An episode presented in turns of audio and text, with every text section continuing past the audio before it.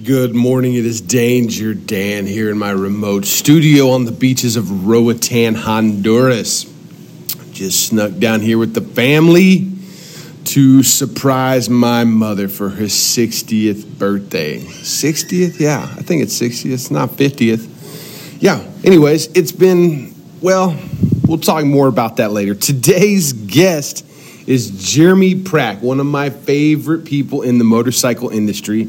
Uh, definitely the best race promoter that I've ever raced with. Um, just an all around awesome guy. And we talk about a little bit of everything. If you haven't heard the first podcast we've ever done, there'll, be a link to that in the show notes because we talk about some things that we talked about on the first podcast. I think right out of the gate. And Jeremy also has some some new things going on. He's going to be doing some races in Sturgis. We talk about that. And last year, they were going to go to Brazil. And, you know, as things have been happening the past couple years, it didn't happen. But he's got a new race in Brazil April 3rd. And I didn't confirm if that's this year or next year, but looking forward to hearing more details about that. And, dude, as as uh, I was going to say as always, but that hadn't been the case. You know, this spring they will be having. I, I don't know how many Mama Tried Flat Out Friday events this has been, but it's been a lot. This March fourth, fifth, and sixth in Milwaukee, Wisconsin, Mama Tried. That's right, uh, Flat Out Friday that Friday, and then uh, you know they also have pre parties Wednesday, Thursday. Friday is a party. Mama tried Saturday and Sunday. They're doing some new things that we talk about. Uh, what a great event. And I'm really stoked that me and Jeremy could talk. I wish we could have done it person to person, but you know what? Just doesn't always work that way. Anyways, Jeremy, I look forward to seeing you later this summer. And uh, let's get into it.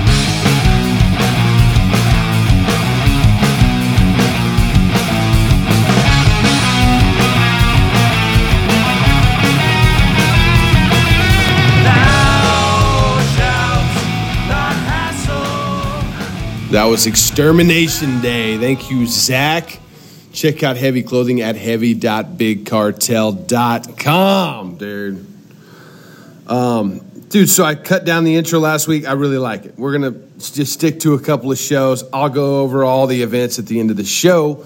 But before that, I need to tell you about mcshoptees.com, your t shirt of the month club, the only way to support every local motorcycle shop. That's right. Every single month, you get a new shirt shipped straight to your house. Uh, while I'm traveling around on my chopper or my Pan America or whatever it may be, you know, shit happens. I find shops along the way, and I like to highlight what they are capable of, where they're at, and how you can get a hold of them. So I started this t shirt company. And each month we featured one of these shops, do a custom one off limited design t shirt that's only printed once. It's got the month and the year that that shop was featured, printed on the tag. And this is the only way you can get those shirts. And each shirt comes with a postcard that tells you about the shop, where they're located, and what they specialize in. Now, I pick shops all across the spectrum. I really started out early on. I wanted to just find uh, the full service shops. As we've gone along, we've evolved. The first shop I ever featured was Brown Cycles out of Dallas, Texas, the baddest fucking bike shop in Texas and they've been owned and operated. They're going on their 51st year, family owned and operated. My favorite spot. Last month, we featured my buddy Wes out of Wilmington, North Carolina. He actually specializes in making helmets and refurbishing old helmets. So, as you can see, we are covering a full spectrum. Next month, we're featuring a shop out of North Dakota called Vitsy Boys. And I just released a podcast with him last week, and I I did not ask him where the name came from. I wish I would have done that. Anyways, dude, he specializes in, in buying and selling old parts, uh, custom one off services, and uh, small batch parts. Rad dude named Lee, and uh, you know, North Dakota. I hadn't featured a shop out of North Dakota. I want to get all 50 states, and I'm getting close. So I hope that you can be a part of that. Check it out at mcshoptees.com. You can buy men's, women's, and kids sizes. You can pay monthly or buy month packages. So thank you for the support. Um, we got some shows coming up. So while all of you will be going to Mama Tried in Milwaukee during the first weekend of Bike Week, I will not be able to make it. I will be down racing at Sons of Speed Friday and Saturday. Saturday's the race day. Uh, Warren Lane has a show called True Grit on Sunday. Monday is the Choppers Magazine Chopper and FXR show presented by Harley Davidson. That's right. They've got $3,000 in cash to give away to winners. They've got parts from Paco. There's some high quality suspension by Bugatti. God, I hope I said that word right. And I will be the MC. This will be my first uh, real go at MCing an event like this. And I'm really looking forward to it. I really am. Uh, but I'll be zipping back after that. Can't miss my, another one of my kids' birthdays. But Wednesday, there is the Wild Vegas party at the Cotton Patch. Thursday, you've got the Tropical Tattoo Chopper Time show at Willie's Tropical Tattoo. And then Friday is Boogie East. That's right, Boogie East is back at Annie Oakley Saloon, presented to you by Lowbrow Customs. Lowbrow Customs. That's right. You know what? I have a hundred dollar gift card to give away to Lowbrow Custom this month because those motherfuckers are bad. I recently just got a bunch of oil for the race bike, a couple of small parts uh, that really finished that thing off to where I could send it off for paint, and it is going to be ready for final assembly when I get back. Um, I built that part. I built that new race bike with a lot of parts off of the lowbrowcustoms.com website. And dude, they support me and they will support you too. Check them out. Quick, fast shipping. They've got parts from friends of mine like Lead Sled, Fast Co., Biltwell, Paco, Cannonball, WW Cycles. They've got all the best. So check them out. Gas Box as well, dude. I've used a ton of the Gas Box parts, and I'm really stoked about that. They're always high quality. So check them out, and always check out my boy Knives Made by Nick. The dude's bad. He keeps me loaded on the hip at all times, and he's like, dude, he's just always there. He's he's fucking bad to the bone, and uh, he makes a really high quality tool. So, uh, dude, let's get into this show with Jeremy Prach from Flat Out Friday.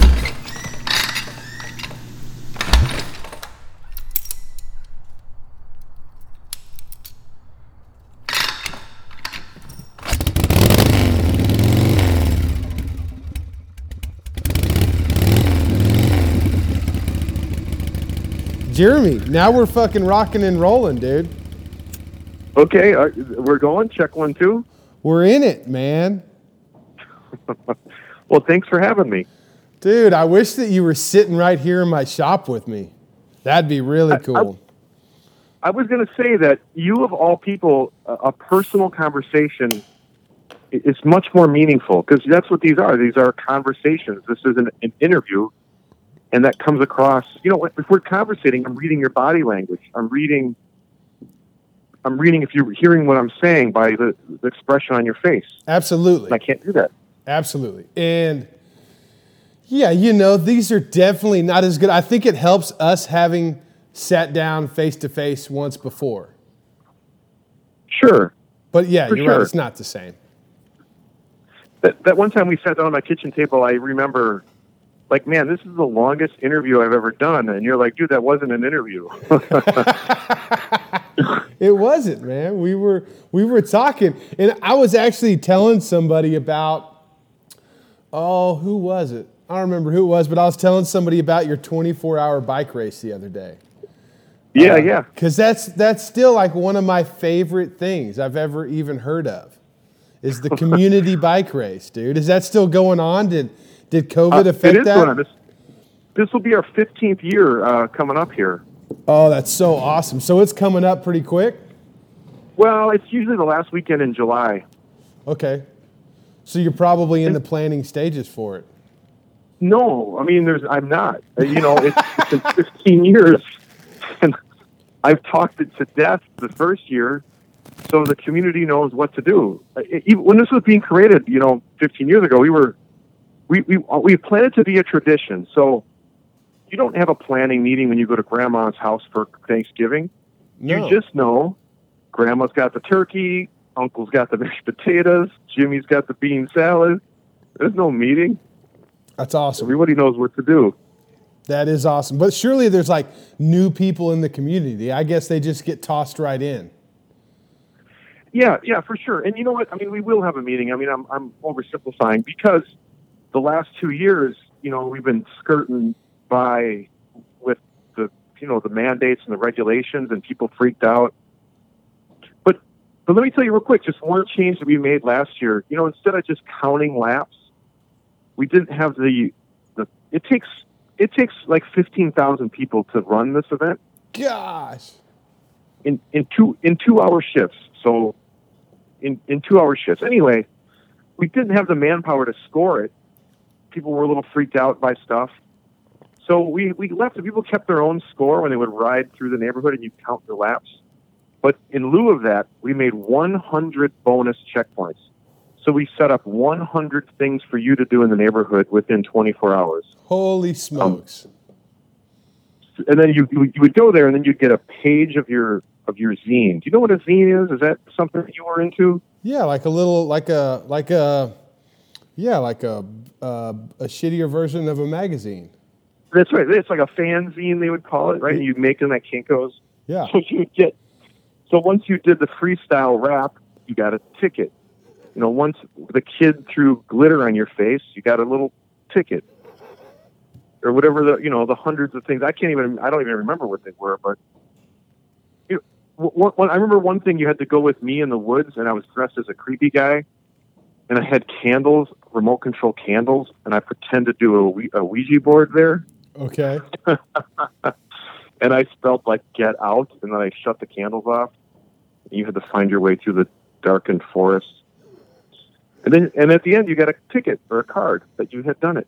So now each each person or each group that sets up one of these checkpoints, they get to come up with their own idea. Is there any like do they confirm it with you or do you get like okay it or is it just everybody wings it on their own?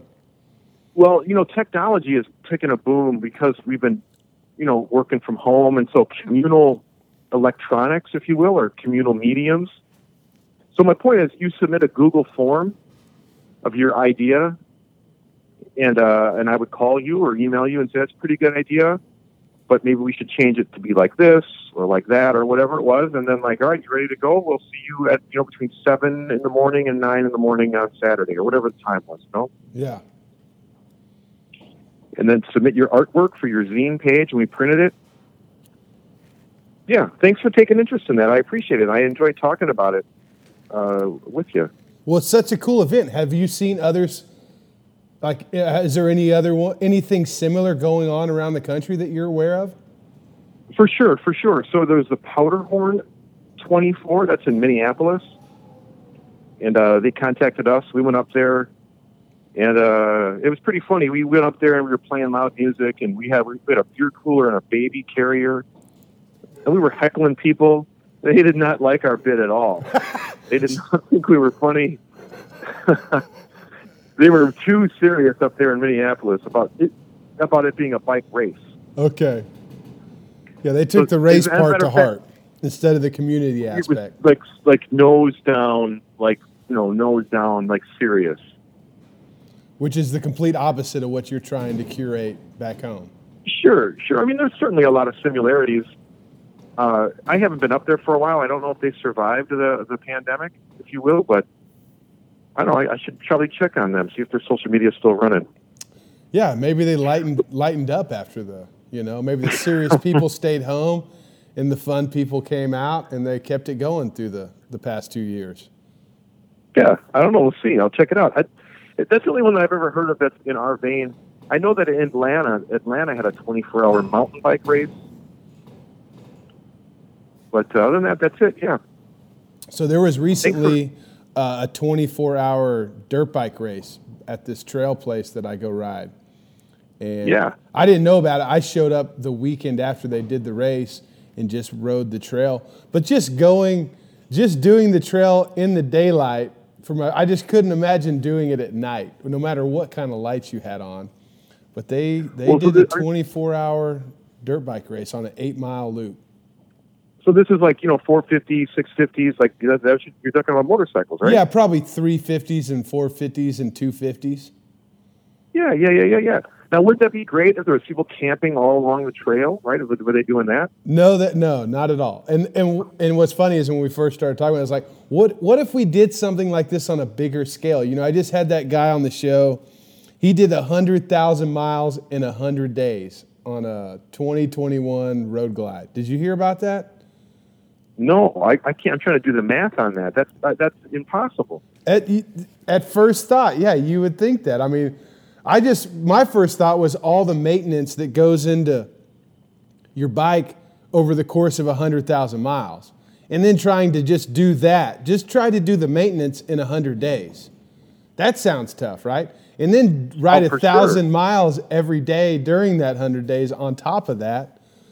Uh, it's pretty impressive. And the guy, you know, I had my friend uh, Eric Vaughn from Destroyer Garage. We both sat down to talk to this guy, and I was like, you know, I thought we were gonna grill him and we were gonna find some.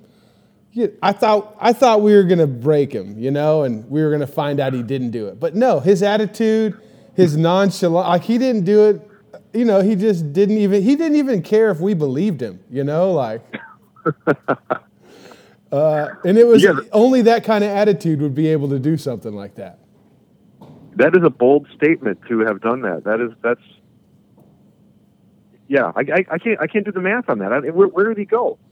Dude, he went everywhere. Uh, He went everywhere multiple times too. You know, like he did the coast to coast. He did all four corners. He did all of his maintenance uh, back in in Houston where he bought the bike. So he would come in for the tires and the oil at the same dealership he bought the bike, and they were ready for him. He'd go upstairs and take a nap. They'd do the oil, put new tires on, check everything, and and then he'd get back out on the road. Hotels, camping. What do you think? Yeah, he did a little bit of both. Uh, he said, you know, he, he'd get hotels for three or four hours just to get three or four hours of good sleep, you know, instead of just laying by the bike, not really sleeping Was that it well. was it some kind of a cause? Was he raising? Was it a fundraiser? Yeah, so he raised $100,000 for uh, muscular dystrophy. Yeah. Oh, okay, okay. for Duchenne's. And he wasn't even he wasn't even going to do that. He didn't even tell anybody. Like he was just going to go do it and he he was talking to some guys about it. And I guess one of his his buddies has a charity and he was like, "Well, why don't you document it and we use it to raise money?" And he was like, "Well, okay. I, this kid, guy didn't even have a social media before this, you know? Like, he was literally just gonna do it, you know, just to do it. So the record, the record before him was forty-five thousand miles in forty-five days, and the guy that had that record also lives in Texas, and so when this guy I'm talking about that did the hundred, his name's Chris Hopper. When he got to forty-five thousand, the guy who held the record originally got on the road and rode that last thousand miles with him to kind of like, you know, tip the hat and pass the torch on. Yeah.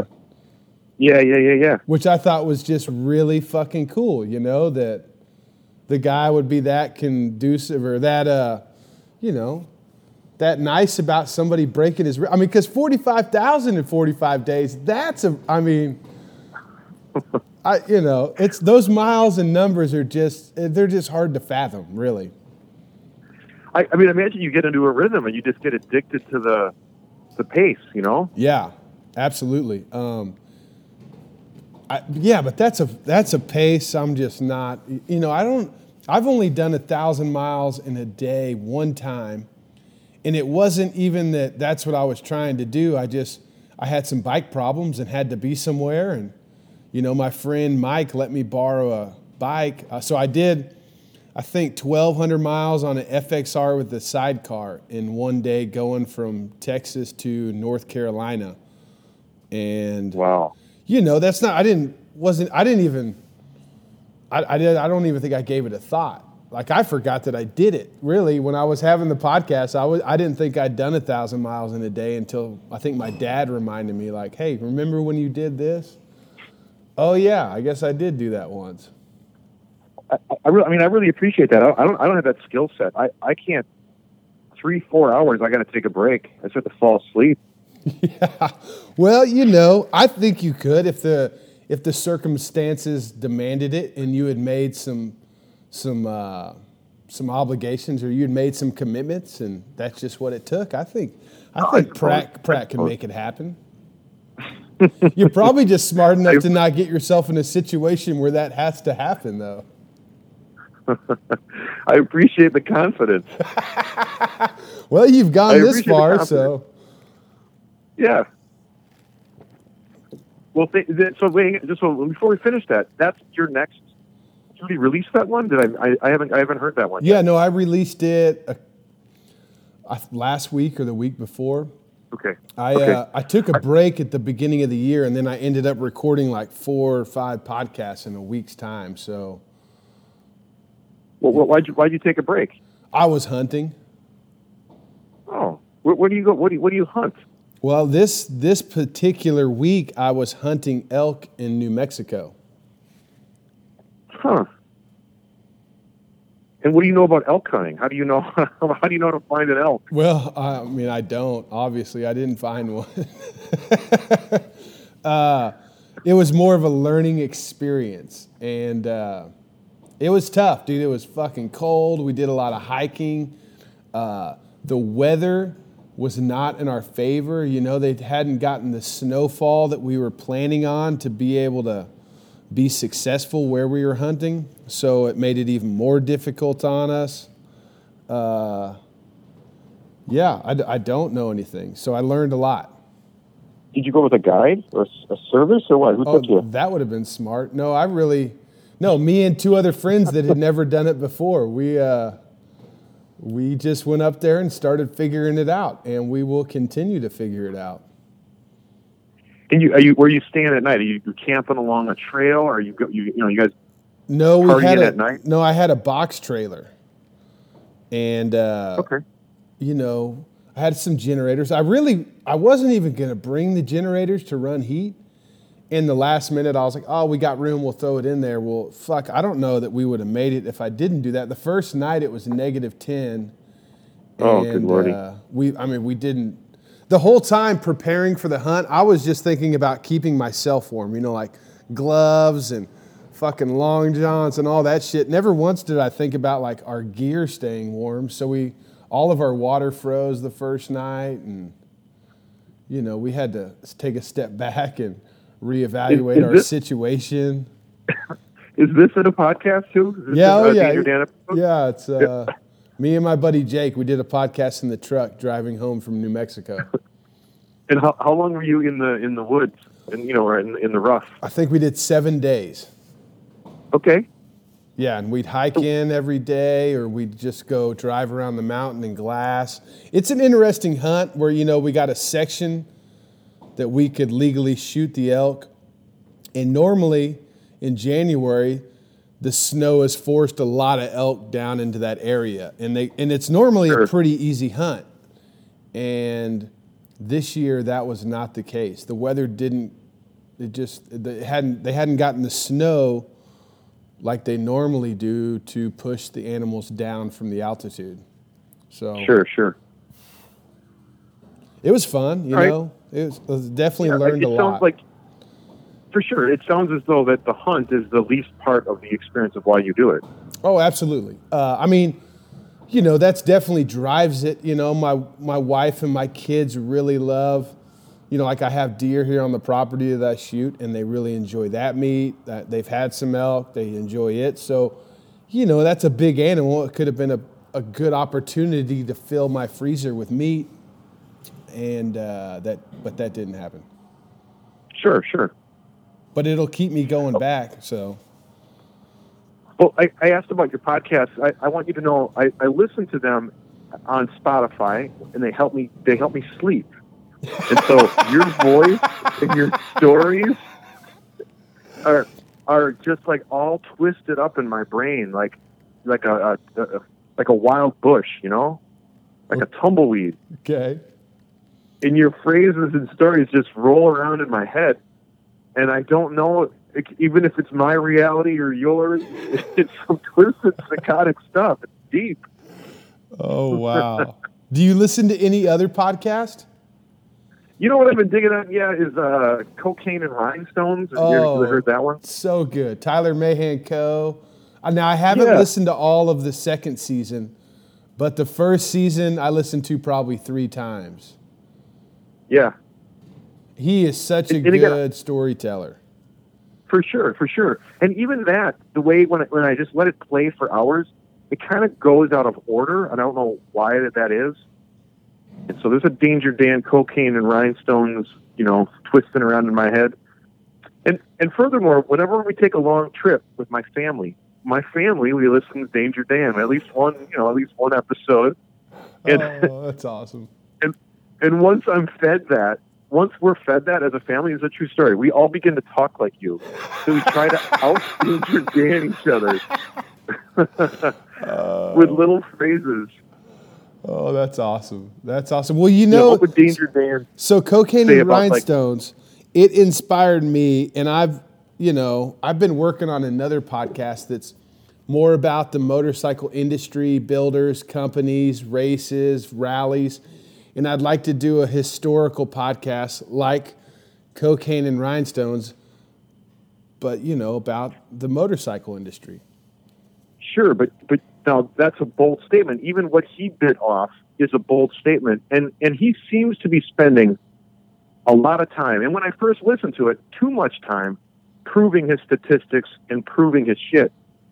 And Yeah. I'm only guessing because he has a lot of people like trying to one up him on information that they think is true. Well, and I, well, I think it, well, I think what it is is he's read a lot of books and stuff that don't quite fit the stories that he was told from the actual people in the stories. Because you got to remember, we're talking about David Allan Coe's son, so he probably had a lot more insight than some of the other people who have written books Sure. Where they might have gotten the story second or third or fourth hand, and then Tyler got the story firsthand. and he's just like, you know, he's he's laying out all those statistics to show you that he's not just saying this, you know, just because you can't find it in a book. Look at all these other things that prove what I'm fixing to say because I heard it from the source. Sure. What sure. about the the analogies he uses at the beginning of the podcast? You know, like he Well, did he right. did that one about the bull, the uh, the mata, the mata. What do you call them? Mad- Matador? Yeah, the bullfighters. You know, com- I don't. and then, that sounds familiar. and then, but he the the way he tells those stories about things like the way it relates to what the actual eh, like. It's hard to understand why he's telling you that story until you hear the podcast in full, and then you see how the two relate. And uh, Right. it's very Well, interesting. That, that's like NPR formula, right? If you ever listen to NPR, uh, Ira Glass, isn't that his formula? I, I don't know about with- that one specifically. But but like he they'll hook you with like a totally unrelated thing, recyclable Coke bottles, you know, and then what it has to do with motorcycle tires, Yeah. and it and it hooks you, you know, so so you have to listen to that last paragraph.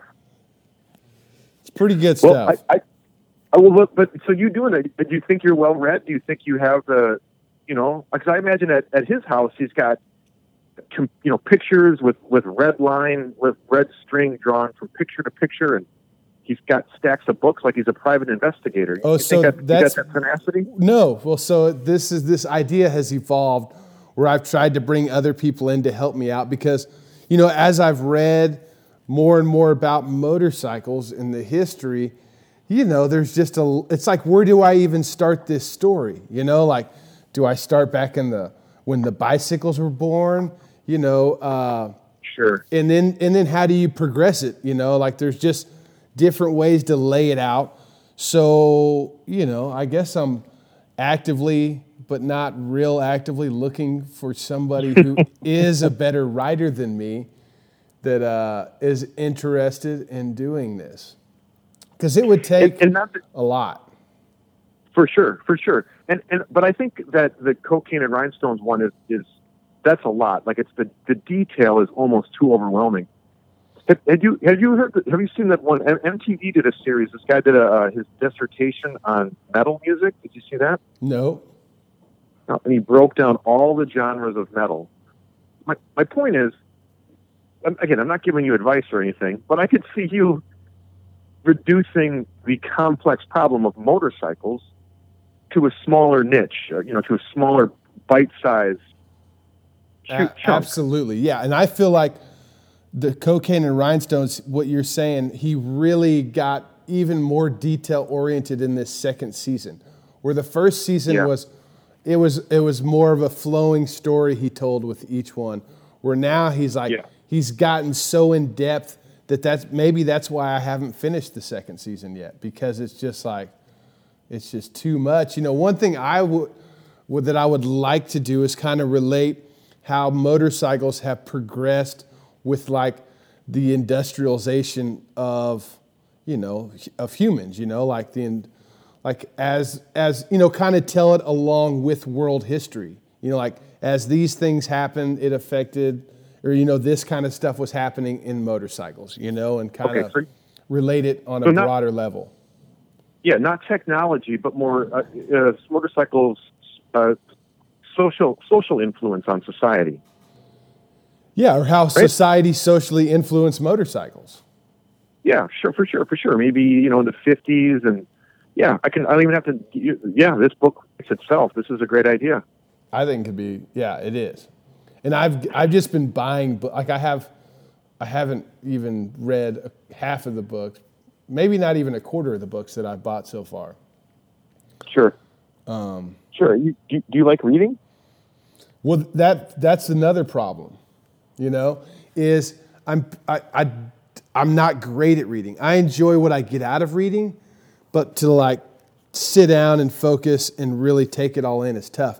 So I, I look for a lot of these on audio, and a lot of these books are not in audio form. So I'm like, some of this stuff I would love to just read out loud. You know, like I don't know what the legality is on that. I mean, obviously it's probably not legal, but you know, there are some great motorcycle books that are not available in the audio form. And I think that more people would benefit from those books if they were at least, you know, put into an audio format. Um, sure. Sure. Which I think that's also why this podcast would do so well, is because most of the information you can't just listen to. And there's a lot of people that can put earphones in and listen to stuff while they're working throughout the day, but they can't read a book while they're, you know, working the line or whatever they may be doing. Sure. I'm I'm sure the technology advances though would allow you to do that. You could take a picture of each page, right, and put it in your earbuds, and then hit the road for your thousand miles. Yeah, maybe so. I don't know. Just taking all those pictures would be tough. Well, just the same, I hope uh, I, I, I I hope something comes out of this. Well, uh, if- oh, there's- you're not doing enough, by the way. Yeah, I mean, it really. if you don't have any free time. if the only thing that comes out is me reading more books, then I'll be good with that too. now, whatever did uh, what happened to the the the Flat Out Friday Mama Tried podcast? Uh, the Brap Yap. The Brap Yap. There you go. Yeah. well, so I, I don't have an official statement on that, so I'll just like I'll guess what happened to it. And and that is, I mean, I think the wind came out of our sails when we got shut down. You know, Yeah. I, I just noticed I don't have the stoke for much. I, I'm, I'm, I'm not I'm not complaining. We all went through the same thing. Yeah. you know, I guess it just hit me hard because it was it happened in such a ton of bricks. It didn't ravel, it didn't unravel. It happened to me. You know, I lost all of my money, all of my equity within three hours. You know, and and I'm still emotionally getting over that. So, Brett, I, I'm only guessing. My partners are kind of in that same that same uh, wavelength we're just getting our stoke back. There's just finally a little bit of wind in the sails and a little bit of clear water. Well, I mean, it looked like the last party that you guys had, this last Mama Tried Flat Out Friday, went really well. Yeah, for sure. I mean, it, it was near perfect Damn. it, in every you know, in every way. I, of course, I can nitpick and I can find the complaints. The complaints come easy, or the you know the the hard parts come easy. But I'm trying to be positive about it. And it's really everything that I would have ever hoped. If you were to write it down, it was a great show, great weekend. I mean, great isn't great isn't the right word. It, it was deeper than that. It was a relief. It was uh, it was deep. Uh, all of this is that's deep. that's great to hear. I know that uh, you know after the last one, leaving it, you know, it just shutting down like what happened, being able to finally get back out there and do it again had to have felt really good. Oh, for sure, for sure. You you know you. Yeah, I, I can't understand explain it other than it's just so. I was just lost, just without a purpose. I I have to have a purpose. I need to be working towards a goal, and then when there was no goals, nothing to do, I was just just staggering around. And then, and then that's. I've always had this work ethic, where I can't have a cold beer until I work for it. Oh man, I'll always tell myself, like, all right, I think I'm going to have some beers tonight. But first, I better clean out that garage or, or give it 20 minutes or something. yeah, And if I'm going to go on a drunk or if I'm going to really party and let myself loose, I got to fill an arena full of people and work the whole weekend. that's awesome. Well, did you get drunk after? I guess you got drunk after the last one, huh? Uh, yeah, yeah, yeah. Well, you know, I also, you know, I mean, I'm a constant walking contradiction. After a while of partying, I mean, truth be told, I mean, it's a party from Wednesday to Sunday. By about Saturday night, I'm starting to. All right, this is enough. This is enough partying. I need a little bit of time. I need to take a walk. I remember I took a walk Saturday night. I walked for about two hours, just walking around the city by myself. Wow. And that was that was that was a great celebration too for myself. It was I enjoyed that that walk of, of smiling. That's awesome. You, you know this. You can only talk about motorcycles so long. yeah, you're right. I mean, I was just thinking when you were saying when we were talking about the Brap Yap and the sale got taken out of y'all's wins, uh, or the win got taken out of your sales. You know, I've had people approach me over the years about wanting to start their own podcast, and they uh, they they ask me, you know, what advice I can give them or what I've learned. And one thing I always tell them is like, it really the hardest thing is to keep going. You know, like to keep doing it. You know, like it's easy to start doing it, but to continue on. You know, For um, sure, for sure. and just And, and and I noticed that too. That I noticed, like I don't know, maybe we did five or, or so. That by the fifth one, you know, you're, we're like, wait a minute, we can't just sit here and talk. We have to start like making a plan, yeah. or it's just not going to be entertaining. It is, and that's, you know, somehow I've still, I, you know, there's not much planning that goes into mine besides planning who I'm going to talk to. Uh, but I find that the Well, but- best ones are when I when I have genuine questions and I want to know what's going on. You know, like where where are we at here, and you know, and that's really what drives the conversation. For sure, for sure. Well, you're a good listener. Also, you're a great listener, and you you you remember and you piece things together. You make connections. Uh, that's why, and, your general format is you're you're talking with people. So Brap Yap, you know, with just three dudes talking, we needed, you know, you have constant fresh blood and questions and, and things. That's what makes you more much more interesting than what we were doing. Well, I, I mean, I think that what you guys were doing, yeah, I think it, it's possible, and it's got, you know, there's some, uh, there's a lot of potential there. But yeah, you're right. Like having talking points and things to uh, interact, and you know, having s- something to generate opinions and ideas. Sure, sure. A, a spark or stoke, we call that. Yeah, Yeah.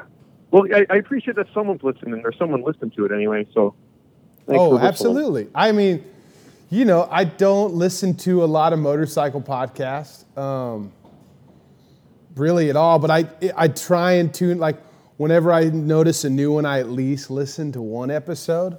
Uh, Sure. but the way you guys were doing it, where you like had information that I wanted, you know, when you're talking about the show coming up or the races, um, you know, I think it's a great platform, even if you only do it leading up to the shows, you know, because there is people that have questions, you know, maybe people who have been invited for the first time or going to race for the first time. It's a great way to get information out and an enjoyable way that, you know, people, you know, because people, I don't know if you've experienced this, but people don't read, you know, like you can put it on the website, you can put it in the emails, but like the information just doesn't always sink in. So sure. putting it in the podcast form, I think, is a great idea. If it, even if it is nothing but, you know, around the event, you know, where it's just Sure. like, hey, this is just info for the people that want to know and are going to be a part and are curious. For sure, for sure. You, well, the, uh, well, what I did last night, as a matter of fact, is I did one on Instagram uh, for a half hour. I just I did exactly that by myself on Instagram for a half hour. And so it's it's I don't know Instagram. It's just such a direct medium. It doesn't have to get condensed and edited, and Yeah. but it's also not as entertaining. How did that go? Uh, it goes okay. I mean, it's all right. I I talk about the same things. I'm trying to just keep my message clean and simple and direct. I think I used to be a bit more, um, maybe a little more arrogant when I first started this, kind of kicking in the door. Um, but now I've made a lot of friends, and I, I'm just looking to to kind of keep what I got. I'm I'm, I'm very happy with what I got going, and I realize my idea is pretty radical still and I don't want to rock the boat much more than I already have. Oh man, I, I mean it's definitely uh, compared to all the racing I've done, it's definitely unique. You know, in your pro and everything about it, the approach. I mean, everything from the sign ups to the the pep talk before the race, and all those things I value so much. Uh, the way you Well, do I. I appreciate it because I mean I'm sure I've said this a hundred times. I mean you've heard this. I mean your listeners know it.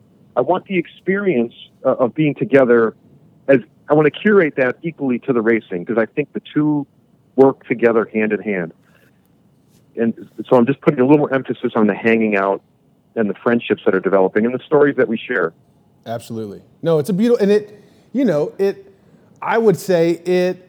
It changed the way I approach all other types of racing. You know, like it changed just hearing you put it into words and explain exactly what's going on.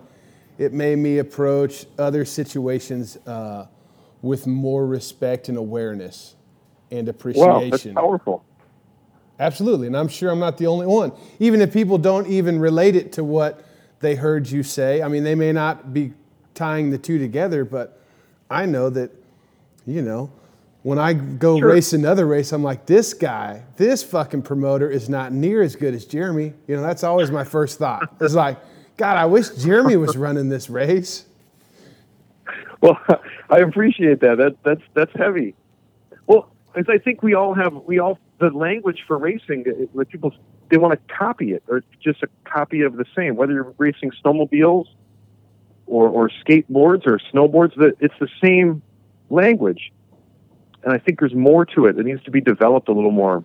Well, and I think also there's different intentions that other people are putting on races, you know, uh, and they don't always realize themselves why they have what they have and and why it's been successful. So they don't address those things. Uh, Sure, sure. They're, Okay, they're addressing other Uh, things. Give, give me an example on that. I appreciate where you're going with this. Um, you know, like, uh, so, you know, like when somebody gets brought in to run a race for an event, you know, like a paid promoter, come here, we have this event, we want you to have a race for us. And, you know, they line out all the racers and they get everything organized so that, you know, the racers know where they're supposed to be, they know how the heats are going to go, who goes on, what the rules and regulations are.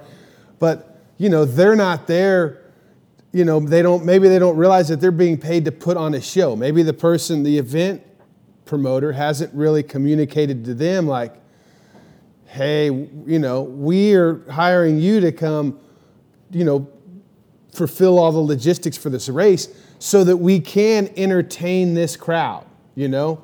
And sometimes For sure. the things that uh, make a race better for the racers don't make it better for the viewers. And you know people don't always realize the two or they want one more than they want the other where you know maybe the racers have to go out and race on something that's a little bit more dangerous than it could be because they're more worried about the fans getting to see somebody. Instead of like just realizing that both those things are happening at the same time and addressing both things uh, to where there's some give and take so that everybody's a little bit better off at the in the end. Well, well said. Well said. I'm going to relate it. I'm going to tell you that you inspired me in a quote that I now now I use. When when you told me about your bands, you realized you were just a glorified beer salesman. Yeah, yeah. That was a hard truth, what- man. That was a hard truth. that's- that was a hard pill to swallow, dude. That's what Flat Out Friday is, right? At the arena. That's that's a hard pill to swallow too. I'm talking all about this art and community bullshit, but I'm really able to book arena because we sell so much beer. Yeah, well, and it's it's better to be aware of that and at least have you know at least know that while you're you know while you are curating community and stories and building relationships, Sure, so that you can continue to build more relationships and tell more stories. for sure, for sure. And and I think what sets me apart is I have a I have a job. I mean, I this isn't my job. I'm a, I'm a teacher. I plan to be a teacher and retire a teacher. And if this isn't fun, I don't want to do it. It's awesome. And so the thought of like doing a race at a county fair somewhere and having everybody crabby and in the sun with no inspiration, that, that doesn't inspire me at all. Dude, what do you got against county fairs, man? No, well, nothing. But but there's no. It's just it's formatted. It's it's or it's formulated. It's Yeah. I, I love those races. Those are great. I'll go as a fan, but I, I, it just doesn't. I, I don't. It's a job.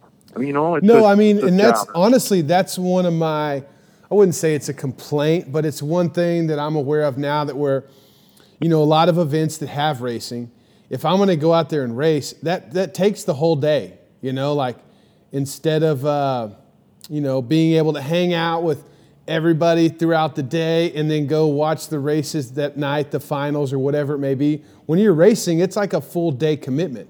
So when I go Sure, for sure. someplace, for me to really be effective communicating with uh, whether it's listeners or just builders or just meeting people at an event, I can't really do that and race and get all, you know, and make that trip really worth it. Uh, for sure, for sure. So, you know, being able to, yeah, that's just a tough one. That's just something, but it's, you know, it's got to happen. It's like when I, when I first heard of Flat Out Friday, all I see is the racing that happens at night. And then I sign up and show up and I'm like, fuck, we're going to be out here racing all day long, you know, like, which is awesome. I love doing that. But at the same time, I had other things that I like, you know, for me to like validate my expenses of going up there that I wanted or needed or thought I needed to do during the day. Uh, yeah, yeah, yeah. Well, I, I'm sorry, I wasn't more clear. No, well, it's, I, I'm sure you were. It was, I, I learned that well before I showed up, uh, but you know, that's just my own unique experience, you know?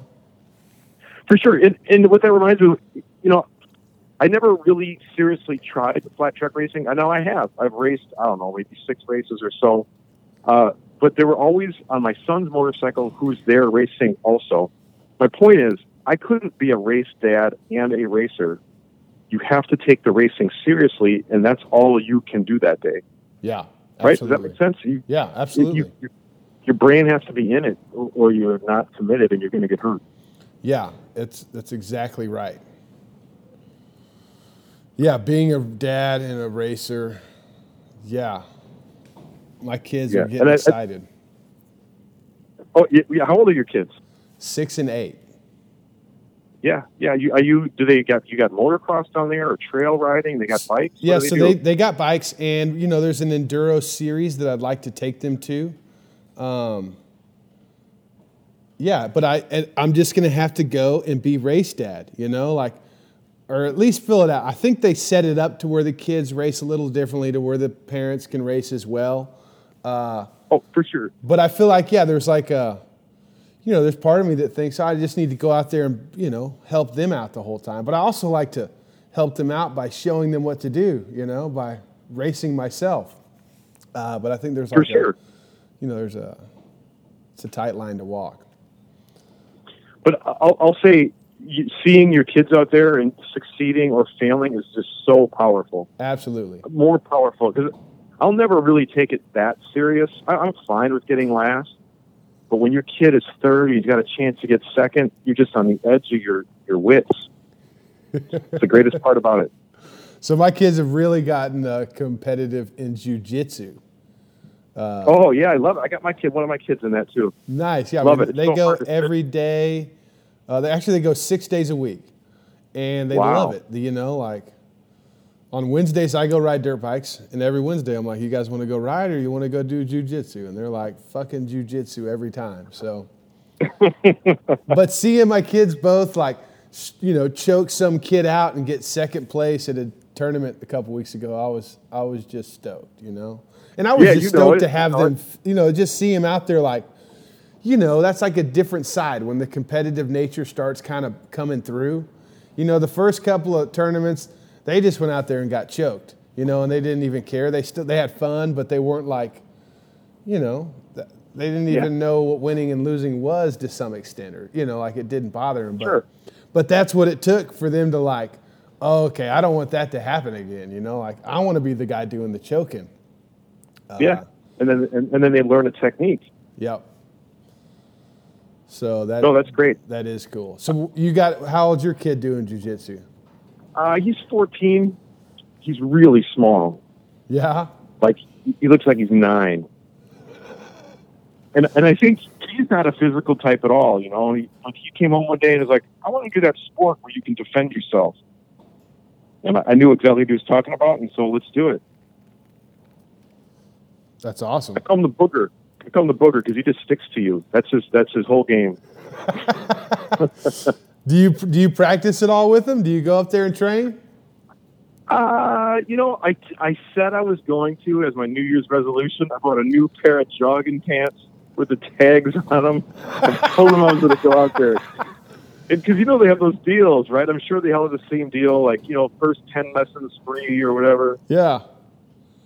And and I, I feel like I know the sport, you know, from from watching it, right? Watching all the classes. And, and I feel like I could kick some ass in the beginner beginner class for a day or two Yeah. until they realize I'm 48. Well, luckily it's divided by like weights. You know the weight. Well, in skill, and skill level, Yeah, and skill. I, you know, I would probably be out there fighting the nine-year-olds. Oh yeah, I haven't.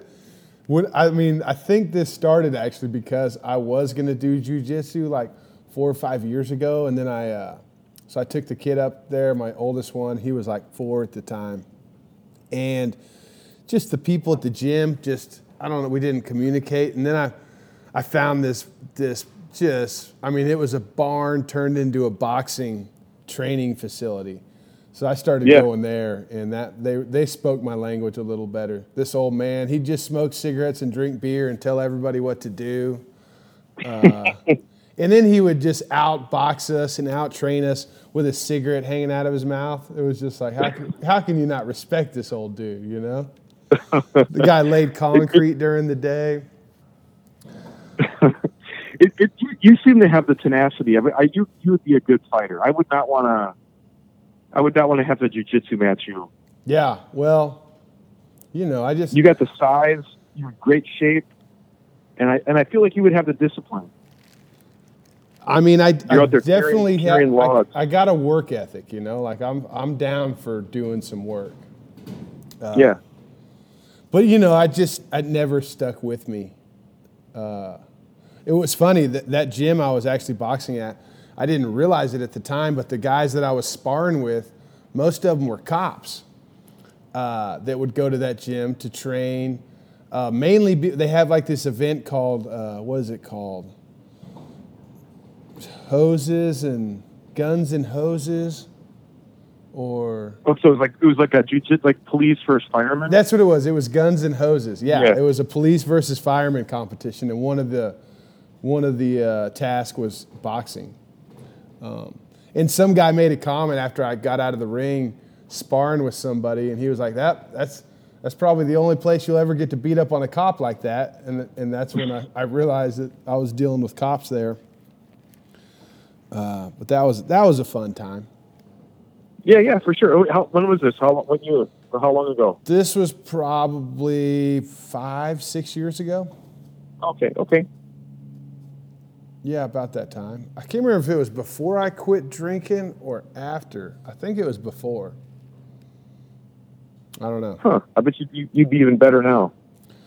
Yeah, I don't. I mean, my shoulder now is kind of like not. Ex- I mean, that's what the excuse I use now as to why I don't go wrestle with the kids. Uh, Mm. Just it's just, I'd rather hurt it riding motorcycles. Yeah, yeah, yeah. That's more. Well, well that's great. now. Your, both your kids are into it. Both your kids do jujitsu. Oh yeah, they love it, man. They love it. Oh, that's great. And they they they wrestle each other. Oh, they've been doing that since they could wrestle each other. I mean, that's really where that came. Like, we had to get them. They had to be going to do something, and we homeschool them. So that's like their that's like their uh, their social studies for the day. You know, every Yeah. evening they go hang out with the kids, and uh, you know they get the interactions that they don't get at home with other kids. For sure, for sure. And, and what what city? Can I, are you allowed to say that? What city are you in? Oh, I'm in Weather, I'm year? in Weatherford, Texas, just outside of Fort Worth. I'm absolutely allowed to say that. Is it a rural community? What they grow cattle out by you? What, what Oh, we got. it. I got. I'm, I'm looking at a cow right now. So how far from to downtown uh, Fort Worth? I am probably thirty something miles. Yeah. Okay. Okay. Yeah, I mean, I can pop into the city. It's uh, it's like an hour to get to an international airport if the traffic's right. Sure. So I'm I'm out here, but you know, they're selling all the land around us and building houses, and it's it's changing very fast. For sure. There's a southern boom, if I'm not mistaken. Am I right? Oh my, that's an understatement. Atlanta area. You know, uh, Houston, Fort Worth. That's where all of us Northerns are going to retire. Is it really? I, I, I don't know. It's, I don't know. It's changed. I- I'm just going to guess. You know, you live in Milwaukee or an older city up here, and you buy a three hundred thousand dollar you know, used home in a downtown setting, which is pretty cool, and that's the way. But if you want a nice family, big size, two story, I don't know what do they call them, a ranch with a garage, Yeah. you can have a new one made in you know suburban Texas, right, for three hundred thousand. No, you can't. They're like they're like a million now. Oh, really? Yeah. Okay. Well, scratch that theory. Especially everybody that's listening, they might be two million. Okay. no, I mean it's yeah, you're right. It is cheaper down here. You can get a little piece of the pie. Uh, we're not as condensed, right? It's a little bit more spread out, and uh, Sure. Yeah, there's a lot of people moving here. Yeah. Well, that's exciting. It it's it can be. Yeah. It can be. It can be. but uh, and you're are you still in the same neighborhood? Obviously, the same place you do the the, uh, the 24 hour motors or dirt, the 24 hour bicycle ride. That's right. That's right. I live uh, in. It's called a neighborhood called River West, It's just north of the down downtown Milwaukee. How's the uh, how's the uh, what'd you call it? The uh, man, the brothel, not the brothel, the hostel, the Oh. hostel I stayed in down the street. Let's just call it a brothel, just for the better story. Okay. Uh, it's not, you know it didn't make it. It was a COVID victim, a COVID victim. What do you call it? Quarantine victim. Oh man, I think they turned it into apartments really? or rental units. Yeah, yeah. Because right, right, I don't know when it. Ha- it just never took off. Right? It just never took off. I, I didn't get the. I didn't get the business model of why I could. I with Airbnb. I can get a room, a nice room for forty bucks, and I have to share it with a bunch of hippies. Not that Yeah. there's anything wrong with that, but Yeah, I mean that's a that's a tough one.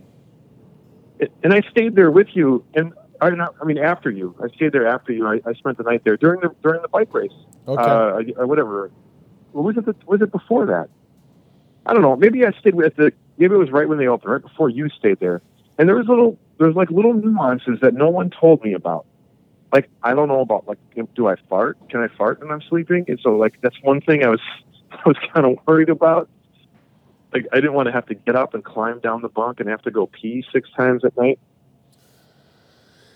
Yeah, I mean those are just things that you just uh, you know you ask for forgiveness later if that's a problem. You know. but no, I, I live in this neighborhood here, and it's great. Uh, it's it's the reason why I am who I am. I bought the house when I was 20 years old. I paid fourteen thousand dollars, and uh, you know, I got it paid off, so I can invest. You know, I got a little bit of money to play with. That's awesome. I Yeah. I enjoy your. That's one thing. You know, we and I, I don't want to sound like I'm complaining about where we're at and what we got here, but when I grew up, I was in a neighborhood, and I loved taking off on my bicycle and going meeting up with my buddies. You know, and going vandalizing the local gas station, or you know, just exploring the neighborhood, building jumps on vacant lots. Uh, and my kids, they don't, you know, they don't have that. They got a different experience.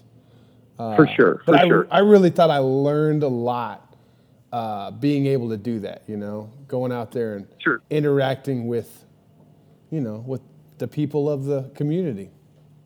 for sure, for sure. And and also being a time to be unparented, Yeah. Yeah. time to be uh, left alone a little bit, and figure figure out life. Uh, you know, in a fairly little safe world.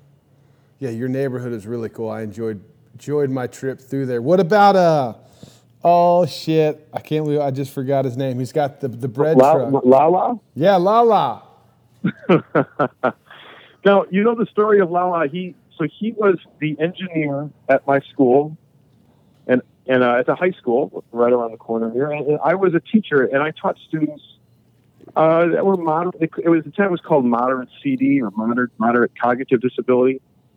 So students with like a 30 IQ, roughly, uh, like some people that would generally wipe tables at McDonald's or um, kind of, you know, a student like that. And uh, I would I would ask him, hey, do you think we could clean the cafeteria for you? You know, well, you can help us push a broom or give us a mop, and we'll hang out for an hour and clean the cafeteria with you. And we became good friends. And he said, I want to work with you. I don't. I'm going to quit being an engineer, and I'm going to be your assistant. So we ran a classroom together for a number of years, and we got crazier and crazier students. And I, and I mean that with love. Like Yeah. you know, I mean, we got some really intense. Dude, if they didn't know what to do it, like Jeremy and Lala, you know, they'll take them. If they like to, like, you know, just to, if they like to chronically fight, and we just had some really tough, tough people. And I remember my last one year, I was like, I can't take it anymore. But I told Lala, if we get through this year with these kids, I will. Uh, I'll take you to Cancun. And so, right after graduation, we got on a plane and we went to Cancun for four days Nice. and celebrated, uh, I guess, our end of that that bright spark. Like when a band when a band breaks up at just the right time. Well, what did you do after that? So he's still there. He's still another teacher's assistant. Okay. I got a different position, but he's followed me all along. So with with motorcycling, he's become, I, I mean, my right hand man in the motorcycle world as well. And he's he's been my right hand man with the bicycle race too. If you need you need something done on the DL, uh, he'll handle it for you. you need something done that you don't want to write down, he'll take care of it. Oh, that's awesome. you know, you need a, I don't know, a, a dumpster full of roof shingles. Boom, he'll make them disappear. Or, you know, that's just one example. So he's still with you. He's still your right hand man. He's still my right hand man. I mean, and I mean that like with respect. Like I don't, he doesn't work for me. Like he's my buddy. Like he, he works with me. Shit, I mean, he called me up. I, I re-roofed his house. You know, just he's like, dude, you know the shit I do for you? Get over here. Got me roofing his house, and I, you know, the whole time I'm like complaining. He's like, I know you ain't complaining. Oh, that's awesome. that's uh, you got. It's good to have friends like that, man. No, oh, it's great. It's great. And I would, I would have a, my deep relationships are all like that, where they're contentious and honest and, and a little bit, a little bit of rub, constant rub. You're pushing each other to be better. That's a, that's absolutely right. And, and those that don't know who Lala is, he's, he's real handsome young man. Actually, he's a, not, he's an old man, real handsome old man. He's in all of our videos. He's become part of the crew. He's, he's befriended Warren and Scott. Oh, that's awesome. He's still riding. Has he got a bike? He's got that wonderful, I don't, what is that thing? It's 1500. I don't know. it's you know, it's a massive machine. I can't ride on the right side of them. It's too loud. Oh, that's awesome. But he's got a beautiful chopper. Yes. That's awesome. Well, he keeps it in um, his living room. he keeps it in his living room. yes. Oh, he loves this chopper. so we got a, you got another Mama Tried Flat Out Friday coming up. Like, how was it? Yes. You know, like all the events are trying to get back on track. Uh, that you know, you're not the only event that did something in the fall and it's and it's swinging right back again here in the springtime. Uh, how did you know? What, what's your thoughts on that? Well, first off, I, I mean, I, I don't know if I told this story with you or not, but going back years, like to 2019, uh, we were we couldn't find an arena here in the city, and that would have been the end of Flat Out Friday. And I was begging the Fiserv; it was our only shot. And uh, they called me, and right away they, they they were like, "We looked you up. We know what you do. We signed a three-year deal." And so, you know, the first right when it was about to happen, we got canceled, and then that got moved it got moved actually a number of times. We kept missing. You know, you're predicting, oh, we'll just push it ahead six months. You know, and that came a year, and then it became 18 months. But but we all we always had this date coming up. March 4th was always set, and this isn't this isn't the county fair. And again, not to disrespect the county fair again, but these are these are serious contracts with serious money, and you can't just you know, I took March 4th, and I knew it was going to be during Bike Week. My my point is, it's not it's not messing around. This is a real deal. This is serious financial commitment to make this stuff happen.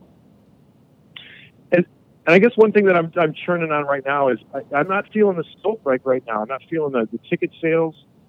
So I'm I'm I'm really I'm on pacing. As soon as I leave here, I try I hit 15 bars a day uh, with posters and flyers driving all over the city, different neighborhoods.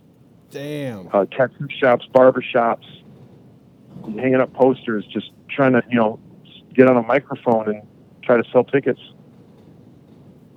Damn. You're on a microphone right now. I am on a microphone right now. Uh, might that- might look like a cell phone, but it's a microphone right now. I know, I appreciate that. And that sounded pretty uh, doom and gloom. That, that's not what I meant. That that was just a stream of consciousness. Okay. My point is, it's going to be great. It's going to be great here. Um, the, we, we've got a good relationship with the Fiserv, and our, we've got lots of stoke. Our events here, now again, what makes our events different is they're curated. So from Wednesday, Thursday, Friday, Saturday, Sunday, we've got crazy events uh, that are that are planned. So there's things that would be thrown at you that you don't expect the whole time you're here. Well, let's start If with Wednesday. that- What's Wednesday? What's Wednesday night's plan? So Wednesday, that's is that March the second. We we uh, we befriended a bar owner downtown, uh, and he lets us ride mini bikes through the bar. So we'll do a race there, Is that the uh, Iron mini Horse? bike race. Uh, that's at Elwood's Bar right here in the city, Okay. and I gave that we gave that night to the Litas. So Okay. uh, I we're committed to trying to welcome women more and doing a little bit of reading and research on how to do that is I will I'm just giving them space. So the the leaders are curating that. That's their night. I told them that I would not interfere with what they wanted to organize. Here's your night, and we will promote it. Awesome. that make sense? Yeah, yeah, yeah. Yep. And then Thursday, we always, if you come into town, the Harley Davidson Museum is free. And uh, then after we have a race at the Harley Davidson Museum, a, a, a little mini bike race, a boonie bike race. Which is always a highlight of going to Milwaukee is going to the museum. Yes, for sure. And they, we've got a great relationship with them. It's a beautiful space. it is. It really is. Uh, after that, that Thursday night is tr- tradi- traditionally like our pre-party, like our. I know we already had one on what is it Wednesday, but now Thursday is another pre-party. Yeah. and it always gets wild at Fuel because Scott, my partner, owns it. Yeah, it So always we- gets wild at Fuel. I, I remember seeing the videos and then being there, and it was so much more intense being in the smoke filled. Uh, it's funny getting. I remember I got like the most amazing sandwich right as somebody decided to do a burnout on the bar. I was like, they're serving food and doing burnouts all at the same time. This is amazing. That's true. That's that's a true. Uh, that that truly happened. And then one of your other right hand mans, his band sets up. What's that guy's name? His band Oh, that's Joey. killed it. Killed it, dude. Do they play every year, or was that like a? Did I get to see Uh, something they special? only- they- I just called them last minute, and they showed up. That's so awesome. like, we, we need. I remember that that show. I was like, we need something right now. We need some energy. Let's bring the energy. Oh, that was such That's always what I think call. a band. That's what a band I think needs to do. I don't think a band. For me, I don't go see a band. Even in my older age here, I don't like to see a band to hear music. I go to see a band to see the energy. Yeah, right? Like I don't want to hear a song I know necessarily. I want to see them and watch them and feel them communicate with each other. And and so if I bring a hardcore band in there, they're going to bring the energy of, of a hardcore band. It doesn't matter what the music, what the songs are. yeah, you're absolutely right. That's funny you say that because we had band practice uh, this last weekend, and we hadn't played together since uh, we played this event called Just Kickers at the Yellow Rose Canyon a few months ago. And I didn't even know, like, a couple days before practice, I realized I don't even know where my drums are at. You know, like, hadn't, I hadn't seen them since the gig, and uh, and we were playing, and I'm like, dude, like, I need to practice more because I can't even like. There, I, I, there's no energy coming out of me because all I'm doing is like I'm stuck in my head trying to figure out what I'm supposed to be playing. Yeah. Uh, so yeah, thanks for thanks for reminding me that that's that is part of being up. It's like, and, and no, that's what I was getting at. Is while we were practicing, I was like, really, if I'm not like having fun doing, like if I'm not at least showing people I'm having fun, like I guess what am I trying to say? Oh yeah, making mistakes and having fun doing it is more effective than just like you know almost nail or pretty much nailing everything, but not showing everybody how much I'm enjoying it. You know, like being in oh, my for head. sure. For sure. You know, it's like I I'd saw rather the Rolling Stones uh, a couple, I guess it's been a month or two now, and they didn't, you know, he didn't nail one guitar part, you know, he didn't fucking nail one dance move, but they fucking had so much fun doing it. Everybody was Yeah. loving it, you know, like it didn't matter that he was dancing off beat and he was old and he was wearing fucking old people sneakers. You know, he was having fun, you know, moving his body, you know, and it translates way better than uh, greatly played music. Oh, for sure. For sure. I'd rather see a shitty band that was good humans, right, than uh, a great band that was bad people. Absolutely. Absolutely. Thanks for reminding me But- that. so music. I mean, I've always had this dream that I that I could turn this Comic Con Friday weekend into kind of a music film fest. Yeah. But I think people it, it hasn't really taken off. But I still secretly try to work music into it, just because that's who I am, and I don't want to lose that. Yeah. Anyway, Punk rock, dude. That's right. That's right. I think punk rock is healthy for you. I think it's healthy. But just the same now, so going to the Fiserv on Friday, of course, we got a ton of tickets still available. The place holds uh, 8,000 in the lower bowl. Uh, actually, 11. We, we fit 11,000 in the building in the last event. 11,000 people at this last event. Yeah, That is so including the awesome. pits and all the riders. Uh, yeah. Now, Uh, now, do you have a do you have an idea as to like how many of those eleven thousand are locals, and then how many eleven thousand traveled from maybe outside the city or state? I'm going to say that a surprisingly amount, and I didn't know this till now, a surprisingly a large amount traveled in. Why I say that is because I just met with the arena, and the arena is like, hey, we're really suffering with our group sales uh, because everybody's going to Daytona. So the arena told me that.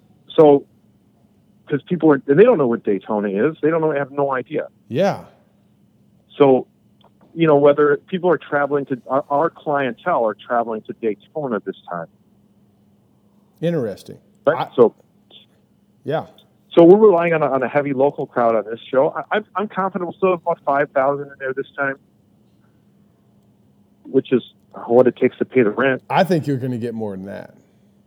Well, I hope so. I mean, I mean, here's the deal: Daytona is a full week, and you're only touching on the first weekend, and all the cool chopper shit you know, doesn't start until Monday, right? So I, th- I, I think you're going to be fine. I've already talked to some people that are driving straight from Milwaukee to Daytona.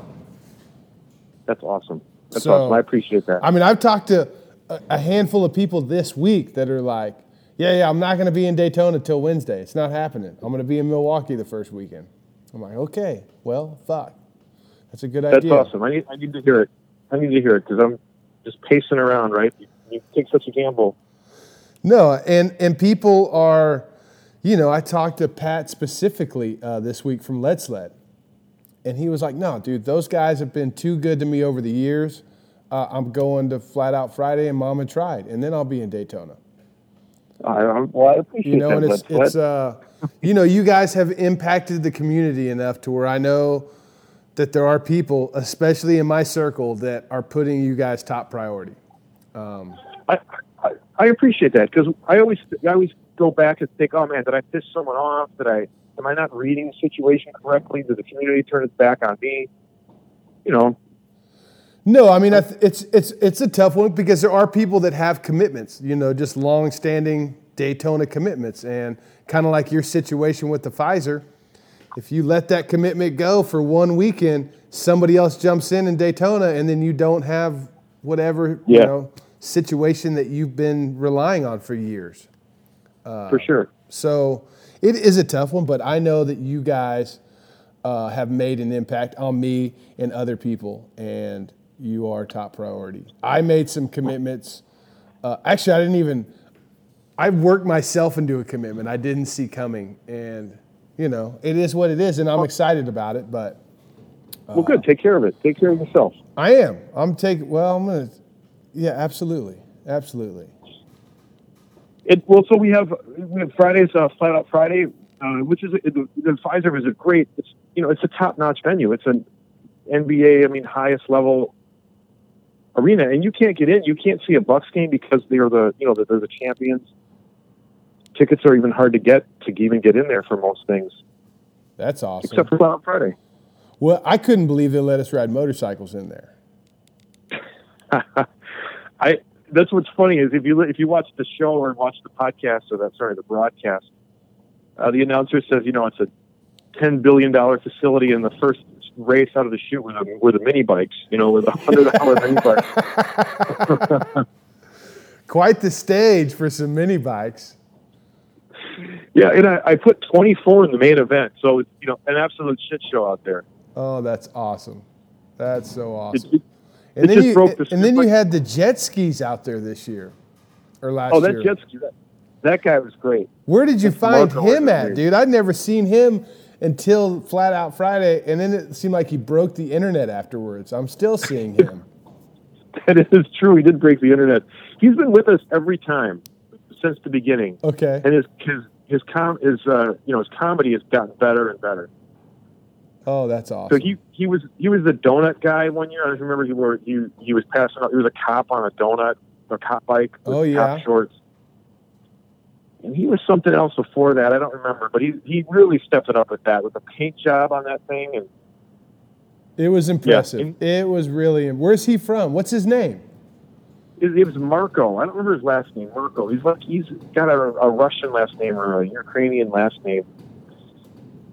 Uh, yeah, great, great dude, great dude, and he, he's from Milwaukee, and he he I, he is in the motorcycles, and he he, he got in that goofball. Like that, that's a no, whole other niche of people that are way into that goofball.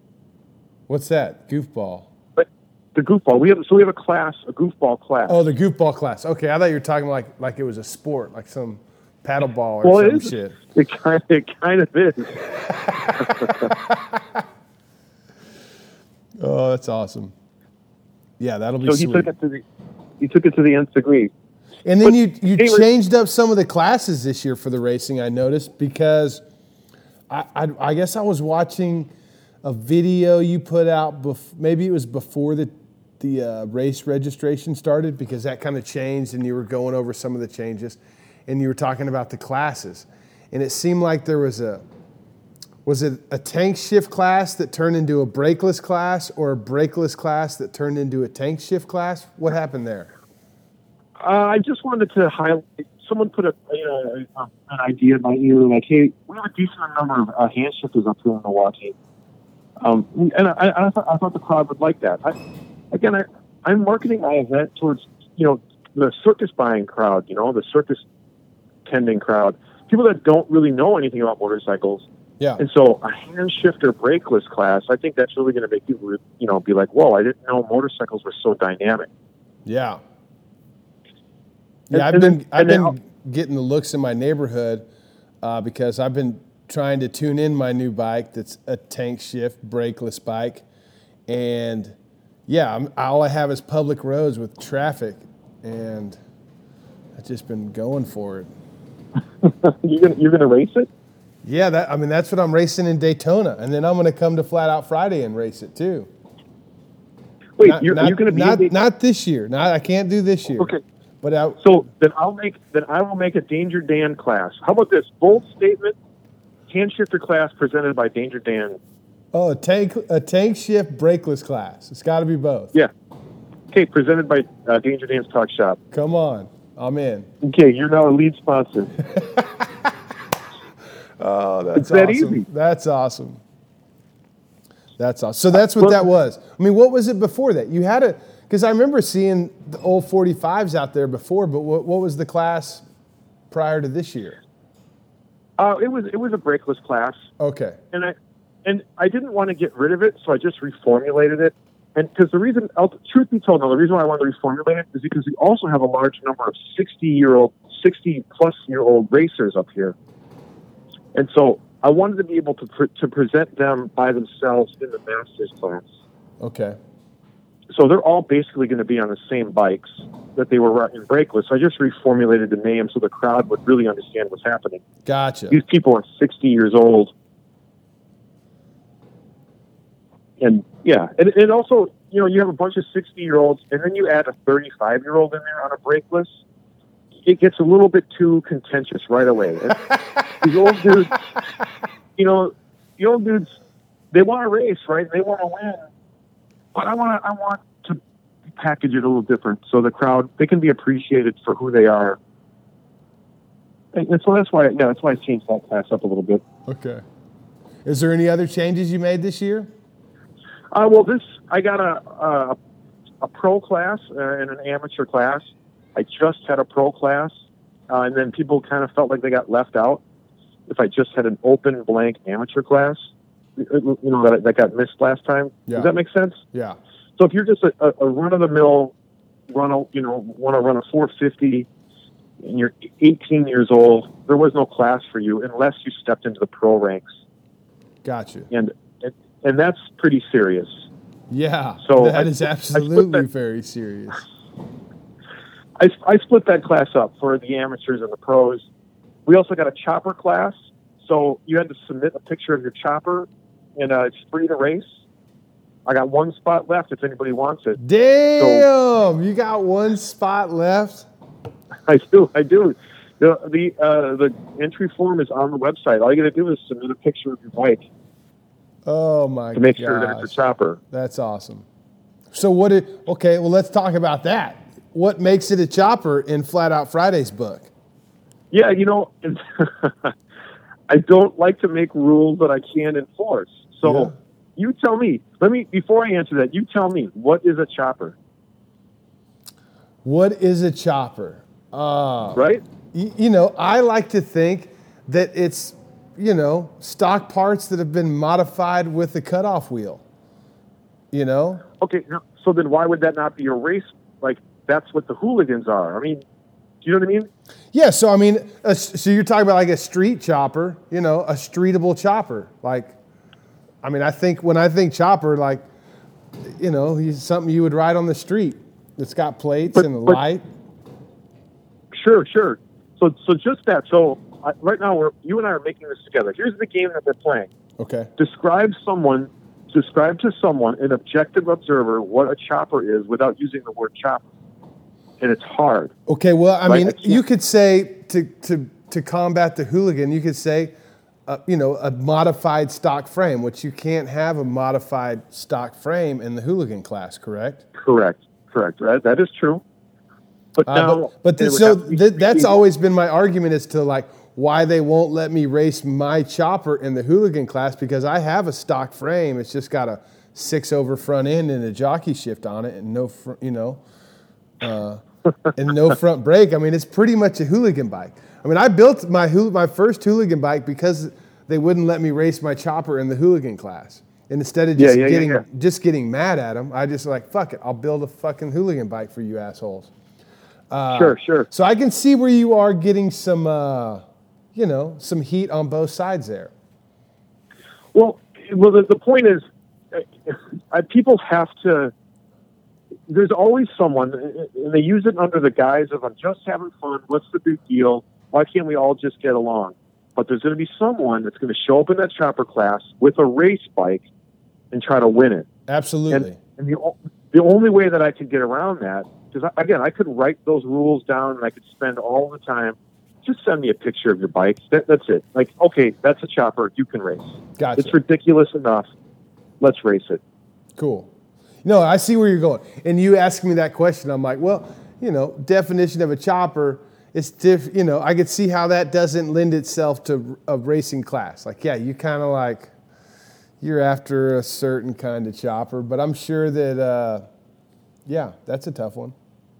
Yeah, it's and I just wanted to simplify it and just and it's free to race because I don't want to get into any kind of seriousness of you know once you start to pay charge to once I charge money now there's a contract I owe them something. Yeah. Well, look, I'm letting you race for free, so I don't owe you anything, right? Yeah. That, so that's the that, you can also just fire those guys at any point. Those fucking chopper Yeah. jockeys come in and give you shit, you can just make them leave. Yeah. I could be like, the, the dude in third place won. I don't care what you say. The dude in third place won's got a better attitude. Yeah. Oh, that's awesome. Fuck, I hope you do that next year when I show up. Okay, yeah. Uh, Chopper, well, you know what? You know who took that was uh, uh, Lowbrow Customs. Oh, I bet they did. Yeah, Well, I'm they're- they're flying. I'm flying the low brag, the lowbrow flag myself. So Yeah, yeah, yeah, for sure. They're, they're great dudes. that's And awesome. I, I, I don't know if I announced this, but if you jump in the Chopper class, you get a free uh, Lowbrow grab bag. Oh, And who knows what could be in there? get on it, dude. So, what other? So, tell me about some of the choppers that are in her. Can you tell me about those? Like, what do you, you know, Well, like you got names first- or choppers to tell me about? Well, when they first came, well, they're all over the, the map. Meaning, well, not actually not all over the map. So, uh, there, to me, there's three basic kinds of choppers, and now the chopper language, you know, is not my. That's not the nomenclature I normally use. So I don't know the I'm words sure like that I'm would. sure that'll be clear momentarily. But there's the kind of chopper where it has like a, you know it has a Triumph, uh, sorry, like a Kawasaki motor in it or a Honda motor in it.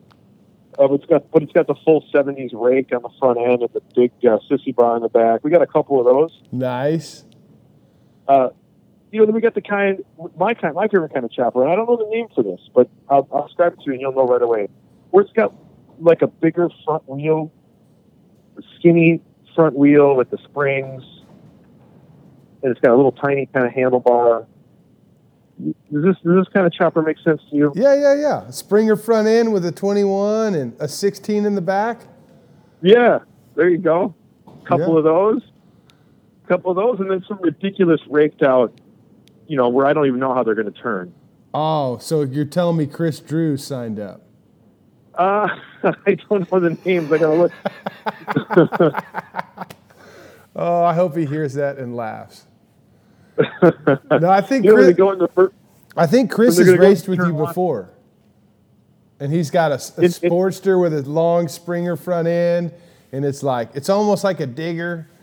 Uh, yeah, It- dude, Huh. that'll be fun. That'll be fun to get the choppers out there. We, uh, For sure, for I curated this chopper race in. Uh, at Yellow Rose Canyon for Southern Throwdown. And once again, they did flat track racing all day long. I talked to the promoter. I'm like, hey, dude, I can't get these chopper guys to just come out here and hang out and do heat races. Like, we're strictly just going to be an exhibition. Tell me a time, and we'll come down here and we'll either start the races or we'll finish the races and just do throw everybody on the track at once. and do five Yeah. laps or whatever it is. And it worked Yeah, out yeah, perfect because, you know, those guys aren't trying to fucking hang out in the pits on the, you know, you, they'll just leave. You know, they just won't be there. So, Oh, I get it. If it's not your scene, you know, it's just not your it's not your scene. yeah, well, and it's getting your street chopper out on a dirt track multiple times, shit's to happen. Like, you know, so Yeah. let's just do it once and then that'll be good. I appreciate that. So how are you doing that there? Are they going to have to run heats, or is it just like, all right, choppers, load them up? Well, so you know, when running now, if I was with you, if I was doing this event where I had more freedom and it was outside, yeah. which by the way, I'm going to tell you, I do have a I do have an outdoor race coming up. And I'll tell you about it in a little bit. I think Okay. and I think you could make it, Okay. but because it's the Fiserv and security is so tight, and you can only load in before uh, 11 in the morning. Uh, you know, then you everyone has to be there by 11 in the morning. With chopper heat races, by the way, scheduled for seven. So you got to just load in early, then you can leave, I guess. Yeah. Well, seven the, that evening. Yeah. Yeah. Well, that's perfect. Yeah. Just get them in there. I mean, the the weather's probably not going to be conducive to doing a bunch of riding. Well, I guess in March it might be, huh? What's the weather going to be like? Uh, I think I think I mean we're we I kind of have my fingers crossed for doing some ice racing. So looking at the you know the extended forecast, uh, we're looking at you know it's still going to be in the low 30s, or we can still possibly hold on to some ice. Nice. So I'm hoping for it to be cold. You can still ride in the city as long as it's not icy, right? You can still ride. People still riding around.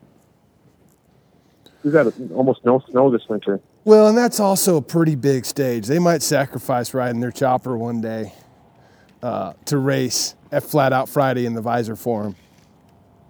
That's right. I appreciate that. So, so real quick, the next day is Mama Tried Show. Scott and Warren at that. Uh, they have 100 bikes from around the world, or actually, the world is kind of closed right now, but 100 bikes are from around the United States. A hundred Uh, motorcycles. Yeah, you've been to the Mama Tried Show, haven't you? Yeah, I just uh, that just seems like a lot, but I mean that's probably what there was in there. I there was a Yeah, ton of so motorcycles. You know, you look at a few motorcycles, have a few beers, and talk a little bit. Go take a break. Go look at the vendors, get a tattoo. Come look at some more motorcycles. And that was the year they did uh, the movie release when I was there about the uh, custom motorcycles. A really well Oh, yeah. done documentary. Yeah, I don't remember. Yeah, I don't remember the name of that one. Uh, it was like a, a British uh, director, wasn't it? It was. yeah. It was like everything I try and do with the podcast done really well with video. Yeah, it was beautifully shot. It was. It was really, really well done. And uh, was it that year that you did the Fast and Left video premiere as well? Uh, that we did that. We we were scheduled to do that one during the Mama Tried that got shut down. So we were playing it, but we didn't have a, the, the formal theater setting that we were going to have. Gotcha. Uh, that guy Evan said he just moved here to the city. He moved literally two blocks away from here. We just we just hung out. No shit. Yeah, great dude. Yeah, that's awesome. Yeah, I met him. He was a great dude. I, we they did a little video premiere at a movie theater in Dallas. Uh, fuck, I For- guess it's been a couple. Fast and Left? Yeah, for Fast and Left. Yeah, he he said that you know back in Kansas where he was from, he said that people they just race and they go home. There was no there was no community. But he says he feels it here right away that you know we're we're always hanging out. There's always people encouraging and supporting each other and borrowing bikes and Yeah, that's that's why I say Prach for president I appreciate that. Yes. because you're great at communicating that and promoting that. You know, uh, it's it's a beautiful thing. So, is there anything like that happening this year at Mama Tried? Uh, a movie? I mean, yeah, anything. I don't know.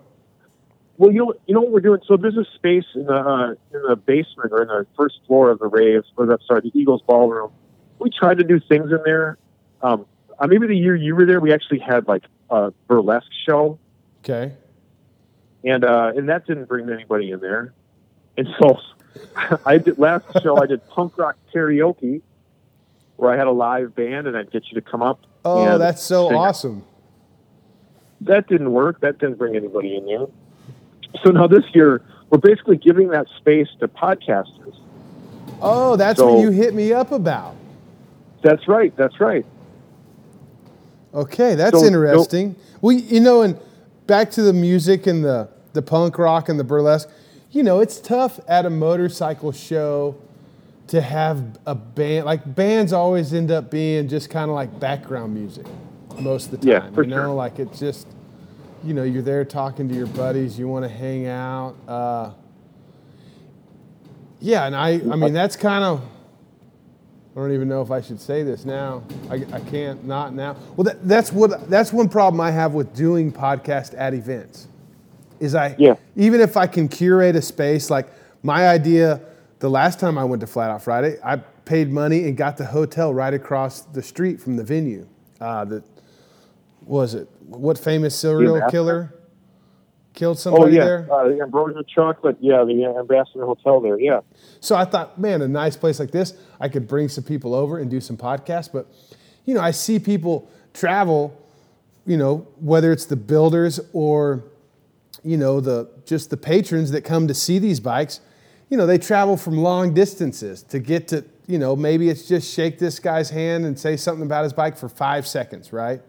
And I hate Yeah. taking people away from that. Like, hey, come talk to me for two hours when you could shake the hands of, you know, 50 people. And, you know, it's, a, it's just a, I feel like I, I don't know if, like I'm taking, I don't want to take away from that, you know? Yeah, yeah, yeah. Um, no, that's well, well said- that's well said. Which, you know, I've also missed out on some opportunities where I see people only at shows and I haven't made it to their shop and I probably could have drugged them away for an hour and it would have been fine. And instead of talking to 50 people face to face, you know, 55 people could have heard him on the podcast the next week. For sure. Uh, For sure. Let me- And, and you're not you're not wrong in that. That's, that's those are great eyes that you have to see that. I think what we're trying to do though is on the podcast we're pitting two people we know will have a great conversation, and we're pitting two storytellers together. okay. Does that make sense? Yeah, So we're pitting Warren Warren and his father Oh, wow. um, on a podcast. Um, so that that'll be you know so that we're, we're hoping for some follow. so, like some specific podcasts? Like, tell me how this is going to work. Uh, it's still kind of in the works. Uh, we've got uh, three podcasts scheduled an hour and a half on the stage, and they have their own agenda, and we're filling in our agenda. Oh, so they're going to do So- like a live in front of people podcast. Yes, that's right. With like a, it'll be video. Uh, you know, we'll also record it, and there'll be a step and repeat behind. So I guess, like, if you're watching it on video, you kind of think it's a press conference. Gotcha. Yeah. Yeah. There's Uh, this I- you guy, know, uh, the guy that star- started the podcast Forever Two Wheels, which morphed into Chris Callen's Cycle Source show. He Yeah. used to do that at you know Sturgis or Daytona. He would set up at a bar. Sometimes he would do it over their main speakers, and you know, as like instead of having a band on stage, he would sit down and do an interview with the guest. For sure, for sure. Like uh, when you go to like a the Super Bowl, they have Radio Row. You know what I mean? For for like a week, Yep. every town sends a DJ there to broadcast live from Radio Row. It's, it's a little bit of that. Yeah, yeah. No, I think I think that's a great idea. It'll be interesting to see how that goes. I wish I was going to be there even more now. Damn it, Jeremy. If you have nothing to talk about, at least you could. If you have no guests to talk to, at least you would you could talk about your experience, or you could give a live update on the energy you're seeing and feeling, and uh, you know, even if you were, I, I'm just imagining now. If I was on a podcast there and I'm watching the crowd, I'm like, oh, oh, there's Danger Dan. Hey, Danger Dan, good to see you. Oh, let me tell you a little about Danger Dan. yeah. Now I can talk about that, or you know, and the builders and the racers that, that will be there, and the vendors. Well, what podcast do you have scheduled right now? Who's coming up? Uh, I, I got to look here. Uh, Beyond the Throttle, a young uh, woman from your neck of the woods, from Houston, Okay. Carolina. Carolina. Do you know her? I I've seen her. I don't. I didn't know she had a podcast. Yeah, she's just kind of just starting. She's super stoked. I mean, she's she's super you know, that's also what I'm searching for too. Is Stoke. I I know you. How, Big Truth. You know the Big Truth Oh podcast. fuck yeah! That's Uh, awesome. I don't know here. I'm, I'm trying to look it up, but my partners and I are curating this. Anyway, that's all I got confirmed.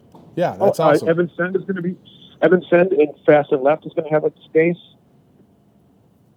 um, with Jeffrey Carver, actually. So, so it's it's scheduled from ten to six to be on that stage there. That's cool. Uh, yeah. So you asked me what was different. Well, I guess that's what's different. Curating that, getting getting that up and running is is, is new. And then so are you party. are you going to provide the video, or are they are they bringing their own video stuff? You're just providing all I the would want- stage. All so if you were if, if you were podcasting, this is what I would tell you: you bring your normal recording equipment, and um, maybe that has an output to it, or or you have two mics, but you're also going through the house PA, Gotcha. right? And so there's a crowd of people there watching you. You know, you're you're not the main entertainment; you're on back volume, and then behind you is a nice step and repeat. And you're sitting at a desk reading your notes and doing a live podcast in front of a crowd. See, I'm already out. I don't I don't have notes. Couldn't do it. no, I think I think it's I think there's I think you're onto something here. It'll be interesting to see how that goes. Yeah, well, I thought I was onto something with the punk rock karaoke too, Yeah, well, and the burlesque show. I mean, there was naked women with snakes, and no one batted an eye. Oh my gosh, those you must have had some sweet motorcycles at that show. You know, my my dream was crushed about doing. Again, I, I convinced Scott Warren. Let me let me book the music. You know, I'll I'll kill it, man. I know I, I know the energy. I know what people want. And I hired this band. Uh, they were called One. They were a Metallica tribute band. They told me that they were or currently are Metallica's like techs. So they, you know, the guitar tech, the drum tech, they started a side band called One Wow. paid a ton of money to have them fly in, and they sound exactly like Metallica, right? So the Mama Tried show is closing. Cue the band, right? Let's go. Start up the band, and everyone from the show will come into this room. You know, and they got the doors open, and it sounds like Metallica. And everybody just continued right out the exit. You know what I mean? Hey, I've been that band, I've been that band multiple times at motorcycle Yes. shows where everybody at the end of the show they're like, "All right, the awards are given, things are done. Now check out." And then before they can even say the band's name, everybody's walking off, you know, loading their bikes up to get the Exactly. fuck out of there. That's a tough Yep. one. So that was here's my uh, my idea of a music fest. I mean, I think you'd have been better off finding like a Metallica parody band, you know, or like they didn't sound exactly like Metallica. It was Sure, like a Metallica sure, but- joke. But I mean, I, I would have thought that people would have been like, "Is is Metallica really playing? Let's go check it out." Like, no, No. didn't even bother. Surely you think more of your uh, patrons than that. And then, uh, and, and I got Weed. You know the band Weed Eater? They headlined that that show. Yeah, I've heard of Weed Eater. Uh, you know, flew them in. Or they come with a whole host of liabilities and people along the way to make sure they make it to the stage. And uh, you know, they make it to the stage, and it was just humbling that like there's no one there. You know, and they still get paid, right? I mean, that's not a complaint. That's how the business works. But uh, it was just humbling for me, if anything. so that's the end of that music. Well, so the, the podcasting stage. Yeah, so we can turn to a podcast. And then run itself. And then I want to DJ. Actually, I want to curate. I, this is what I want to do. Like, if you really were like, Jeremy, what could you do this weekend? Well, I, I worked really hard, you know, on Out Friday. And so my beer, like I mentioned earlier, my cold beer is I want to listen to music with my headphones on on the Mama Tried stage, DJ the music for the whole 10 hours or whatever it is that they're open, 10 to 10. I mean, that sounds like why would who would say no to that? Yeah, um, you know, people be uh, they're going to be feeding me beers, and I'm just going to. I'm going to. I want. I think the music can control the energy in the room, right? I'll, if, I mean, honestly, I think you should DJ, you should MC it like a radio host, telling people, you know, everything that's going on, maybe giving like a, you know, a little builder recap in between songs, maybe bringing builders up, a quick little, hey, where'd you come from? What'd you build? Thanks for coming. Get the fuck off the stage. And here's Metallica. That's actually that's great. That's that's I've done that bit many times, and that's perfect. And how how I did that bit is I I love DJing, uh, and I but I like to bring a lot of different kinds of music. I just don't want to play heavy metal because sometimes it doesn't connect with the energy of that night. Absolutely. Sometimes like like man, oh, this outlaw country is killing it, and then I will go down that vein until it's not. But my point is, when I was DJing, I couldn't I didn't know how to mix. I, I couldn't go from Metallica oh, to Willie oh, Nelson. Oh yeah, yeah, yeah. So I would do a joke. Hey, what a good looking crowd here tonight. Don't forget about the $2 pass. You know, and then boom, next song. I'll do that as another side show. I mean, I really think, you know, an, an MC can add so much to an event, you know, because you know, especially something like that where there's a lot going on. There's a lot of vendors. There's stuff upstairs. There's stuff downstairs. There's stuff outside. There's stuff you missed last night. There's stuff happening tomorrow. Uh, and people are in and they're out. Um, you know, just curating that information. Once again, people don't read, so you can put up all the signs you want, but you won't hit everybody.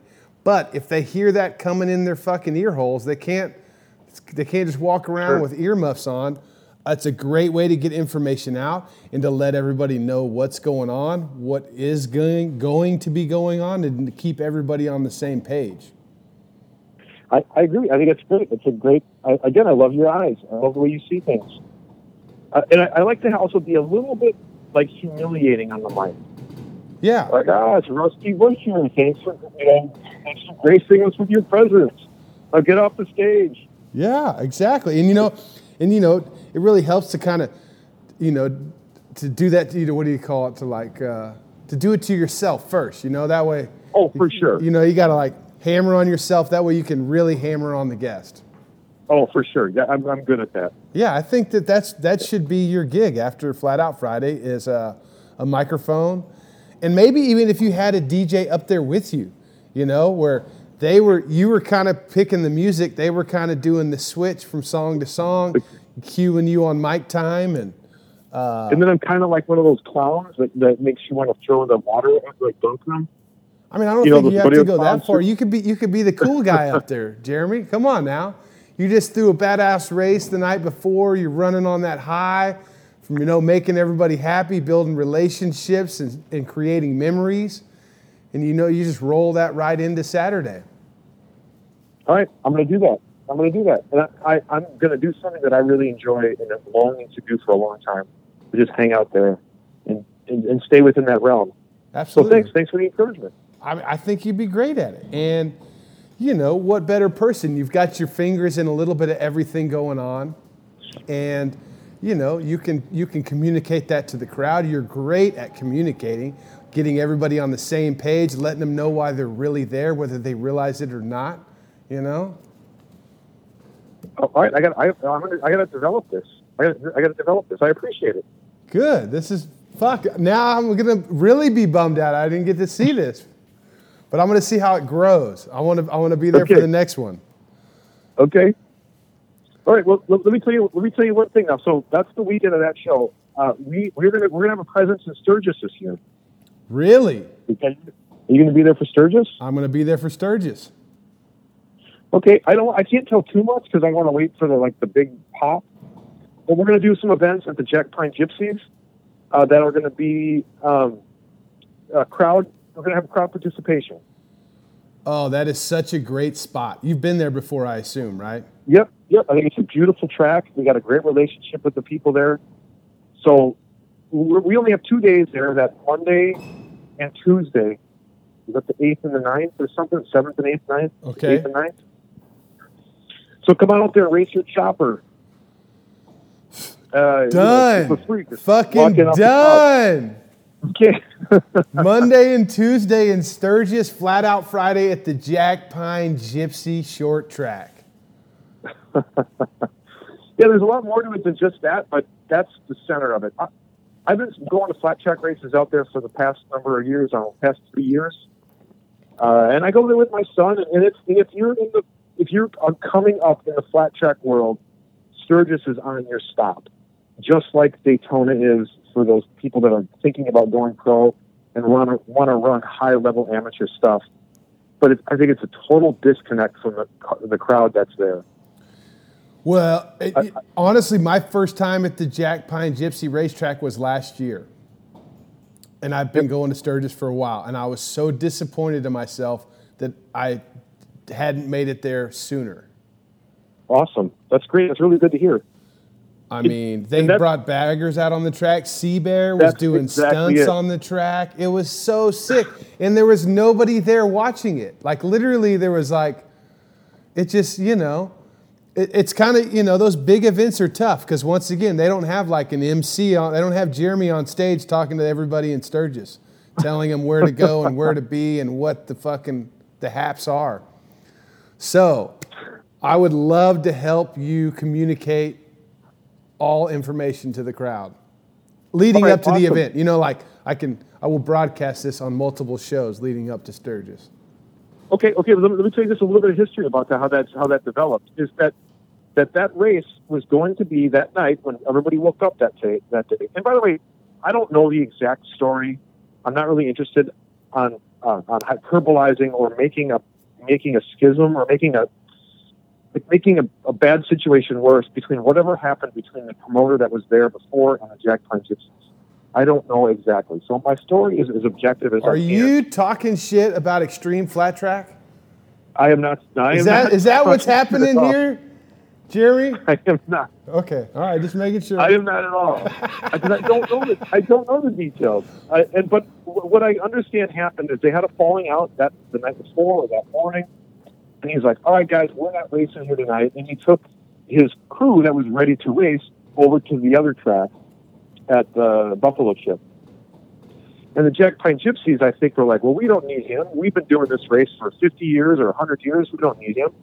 We're going to do our own thing. Let's fill in the void with getting spectators there, or you know, on the track. Yeah.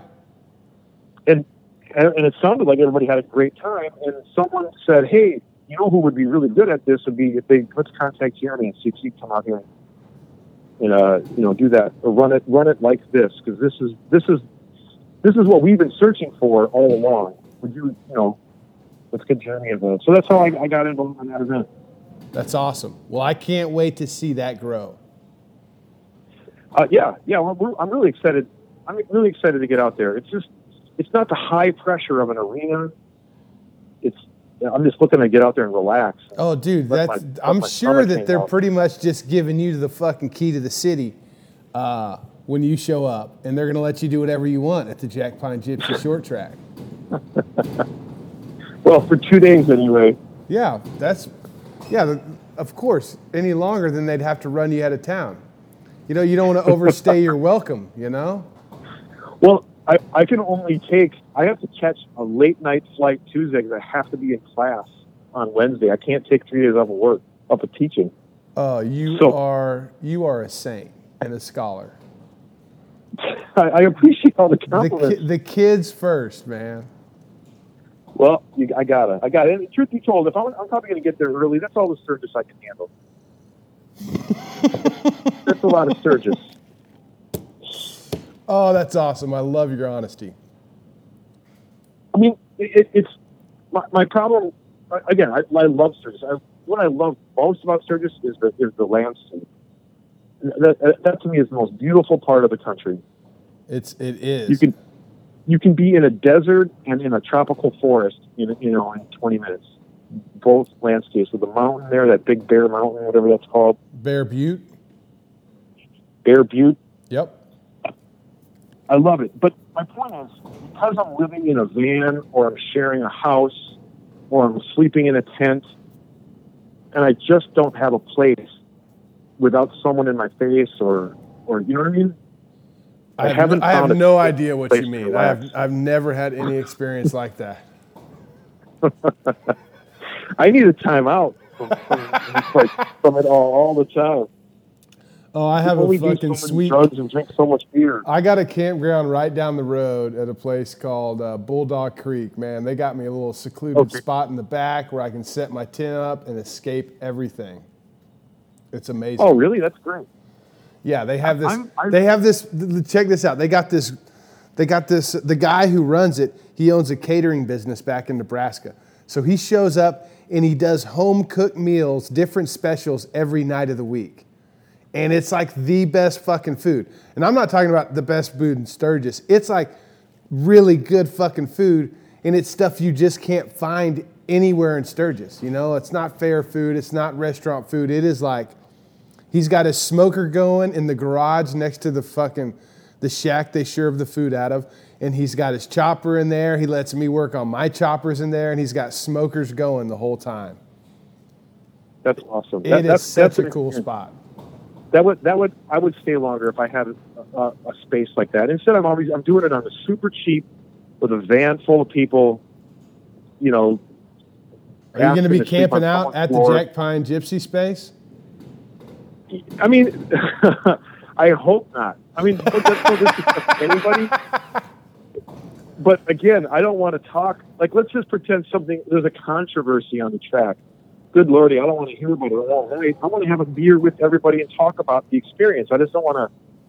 There's always going to be someone with that. That you know that wants to talk to me about a call that I made that was wrong or something. Oh yeah. Yeah, I just in that setting, I just don't think it's going to be right for me to stay there the whole time. But we'll see. I can't imagine you making any bad calls, dude. Well, There's just no way. I, well, let me say this. I've made a lot of bad calls. I, I, I really have. And, and let me say this. Here's, here's a bold statement. Here's how I would like to change Flat Track. Hold on a second. Is that the first time during this podcast you've said here's a bold statement? I think, I think it's be. the first time, dude. That might be the longest I've ever heard you talk without saying this is going to be a bold statement. Okay, sorry. Let's hear the bold statement. here's a, here's what I'd like to do. As a promoter, I would like to encourage the riders to nominate, you know, two, three riders that I talk to. You know what I mean? So Are you talking about middlemen? Are you saying that you can't talk to the peasants on the track anymore? That you No. you get pay, you get paid to come to Sturgis one year. Now you're like I can't talk to racers anymore. No, I got I need like my at all. pedestal above I mean, the track, a microphone. If you guys can hear me, that's fine. But I don't need you talking to me.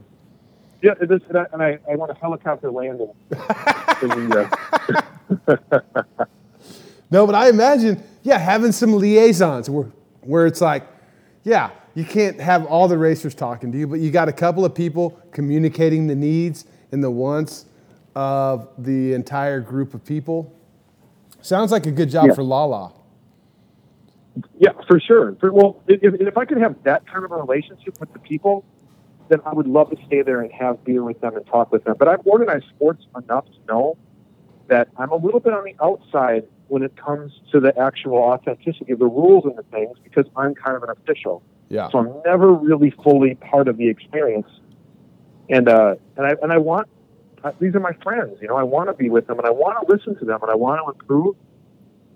And I want an outlet for that, but it, it has to be in a coherent medium, which would be three designated people. Yeah. Or like, And- a, and my- or like a month later. Well, I think- maybe that's what I'd like to see Sidetrack done is that the writers do have a voice um, with the promoter. Does that make sense? I, I want them to have a voice. I want to know what they say, but it has to be reasonable. Yeah. No, I got you. That's my bold statement. That, yeah, I'm shooting myself in the foot, so to speak. I'm giving up power a little bit, but for the for the betterment of, of the experience of everybody. No, I think, uh, you know, hey, here's the thing. Those are things with the experience that you've gained over the years that you've learned, and, you know, you're using that experience to grow the experience for everybody else and make it better. For sure, because what I think happens a lot is is the loudest person gets their way. Like, oh, the track is too slippery. We need to let it dry out. And because they sound the most loud and the most assertive, Yeah, it sounds everybody like goes the, along with it. it sounds like the internet, you know? Only the people that are complaining get heard, you know? Like, and the That's people right, that are just right. okay with what's going on, they're not saying, shut the fuck up and be okay with it. You know, they're just they're just like, well, Jeremy's got to deal with that person. Right, right, and I, and I don't I don't want to deal with the loudest. I, I want some perspective. Like, who's this guy chirping the loudest? Does this really make sense to, to the people that were nominated? You know, Yeah. they're, they're the decision makers. Yeah, they're down there a little bit more in tune with all the racers. Uh, Yeah, they can they they're seeing and hearing multiple perspectives and know what to know what to communicate to you. yeah, that's right, that's right. I don't want that job. Oh, I'm excited about it. I'm, I'm really excited to go to Sturgis, and, and I want to tell you too. Uh, bold statement. We will be going to Brazil also uh, this in 2022. So uh, watch for that. I don't know when exactly how, but it's coming up. It's it's coming up soon. So the Brazil thing is happening, dude. I was so fucking stoked to go last time. I me and my wife were coming down. I had a BMW lined out thanks to Mark, and dude, I was gonna go see Joe King. We were gonna do some touring around the country, show up on the BMW, try and just break into the racetrack and. Did we? Do you think we made a wrong decision? No, it got fucking crazy. No, I mean, I, no, I, I don't think. Uh, I mean, I, I mean, I think honestly, you you know, you communicated. Uh, I, I didn't feel like any. I mean, uh, it's just what happened. You know, like yeah, yeah. no, I don't think Well, I you made a wrong decision. I think it was probably a tough decision. Once again, it's, I'm glad I wasn't in your shoes. Um, you know, at the time, I'm like, you know, fuck everybody that's canceling shit. You know, like, but I totally get it. You know, but like when you're in the moment and you're excited, it's hard to just go, well, okay, I'll just toss those plans out the window. But yeah, looking back, I'm yeah, I'm sure it was the right. I honestly, I just trust that you're making the right move. I, did, I don't think I really ever questioned it. I mean, I, I, yeah, I, I appreciate that most of all. That, that that's tough. It, and you know, we're, Brazil has a different COVID way of doing things, and it's for us to travel internationally would have been really hard. There could have been a lot more snarls in it as they were getting, as their numbers were spreading. They were closing their borders, and we could have, you know, we could have been stuck. oh, here's the deal. Even if it was pre-COVID ever happening, you guys were doing an event like that, coordinating a group of fucking rowdy Americans to come down and throw a party. You were going to get, I mean, it- it just wasn't going to be an easy job, anyways. And then you tack on all the regulations and red tape that you have to jump through and cross to travel post COVID or during COVID, even back then. Yeah, it would have just, you guys wouldn't have enjoyed it at all. Yeah, for sure. And, and, and, you know, there was no venues. The bars were closed. You know, wa- walking the streets would have been suspect. I mean, I think just us getting together and having a good time would have been suspect, no matter where it was happening. For sure. For sure. Uh, so yeah, but I'm looking forward to hearing more details as those grow, and that idea comes to life. I uh, I would love an excuse to go down to Brazil again. All right, I'll, I'll keep you updated on that. And, and most importantly, I, I want you to help me curate this uh, rider, uh, this spectator racing in Sturgis. Spectator Racing. We're gonna have to come up with a better fucking name than that. First off, And and uh, kid, I want I want to use the jump too. I want to use the TT. I want to use the the there's a little left turn jump. I want you to have to hit that in front of the front grandstand. yeah, I know exactly what you're talking about. Seabear was fucking killing it on his bagger last year. On the jump, Yeah, uh, that's great. yeah, it was Maybe we awesome. give, I'm just making this up. Maybe we give the crowd uh, numbers and they uh, they vote like uh, like at monster truck. Everybody holds up a seven or an eight. No, Right, you got to make them yell, dude. You need like the fucking screamometer or something, you know? Okay. Like, you got to get I'll these guys one of those. excited. You really need a good MC for this one, dude. You're, I mean, you're you're the guy.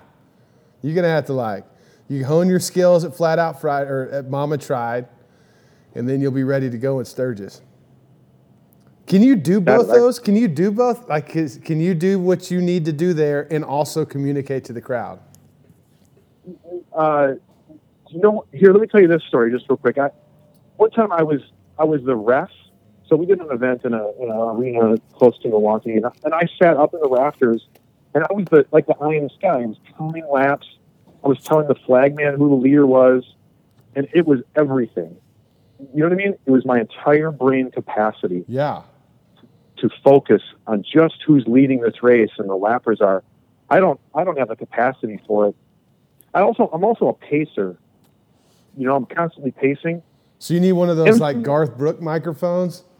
The like that would be good. That would be good. I've got a Brooks microphone, and I'll just. You, you also need some catchphrases. I need a couple. I, you know, hey, what a good-looking crowd. I can only say that. So oh yeah, times, well you need no, you need the color, right? You got Yeah. the you got the play-by-play guy and you got the color guy. Well, I'll, I'll develop it. Okay. We'll, we'll, we will be. We will have this running uh, like a fine-tuned media entertainment machine by by August. By August 8th. Perfect, perfect. All right, well, uh, Prach, you didn't think we were gonna talk for an hour, and we're going on two. Okay. Well, I'm sorry. Don't what do you? Don't be sorry. don't be sorry at all. Uh, but I got to I got to get the kids to jujitsu. So Yeah. Well, thanks. Listen, thanks for the, the for compliments. I really appreciate uh, that you think highly of me. I want you to know that I think so much highly of you. Uh, you you're, you're an inspiration in, in what you do. Not, not only as a motorcycle person, and of course, following your stories, you, you're just a breath of fresh air. You're a good. You've got good energy. You're a good human, and uh, you're you're propagating that through your through your your medium. Well, That's much thank- appreciated. thank you for the kind words, and like I always say, Prach for president. Okay. Well, thanks. All right. Well, I'll see you soon down the road. I'll, I'll, I'll keep you updated on my on my stuff. And uh, thanks for your time. Thank you, Jeremy. Have a wonderful day. All right, thank, thank you. Thanks. Goodbye. Bye.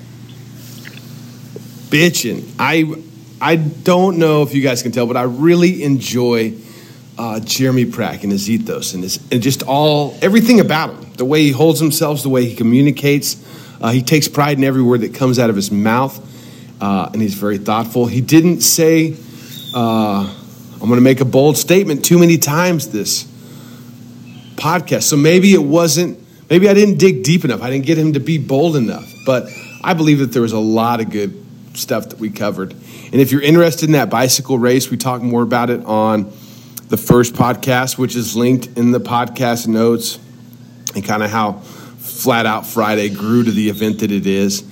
And, uh, you know, the community aspect, him being a teacher, uh, I, I really value uh, Jeremy as a friend and, uh, you know, just another person in this business. So I'm glad that you listened to the show all the way to here to hear me talk about more dates coming up. That's right, because I only talked about the Daytona Bike Week dates.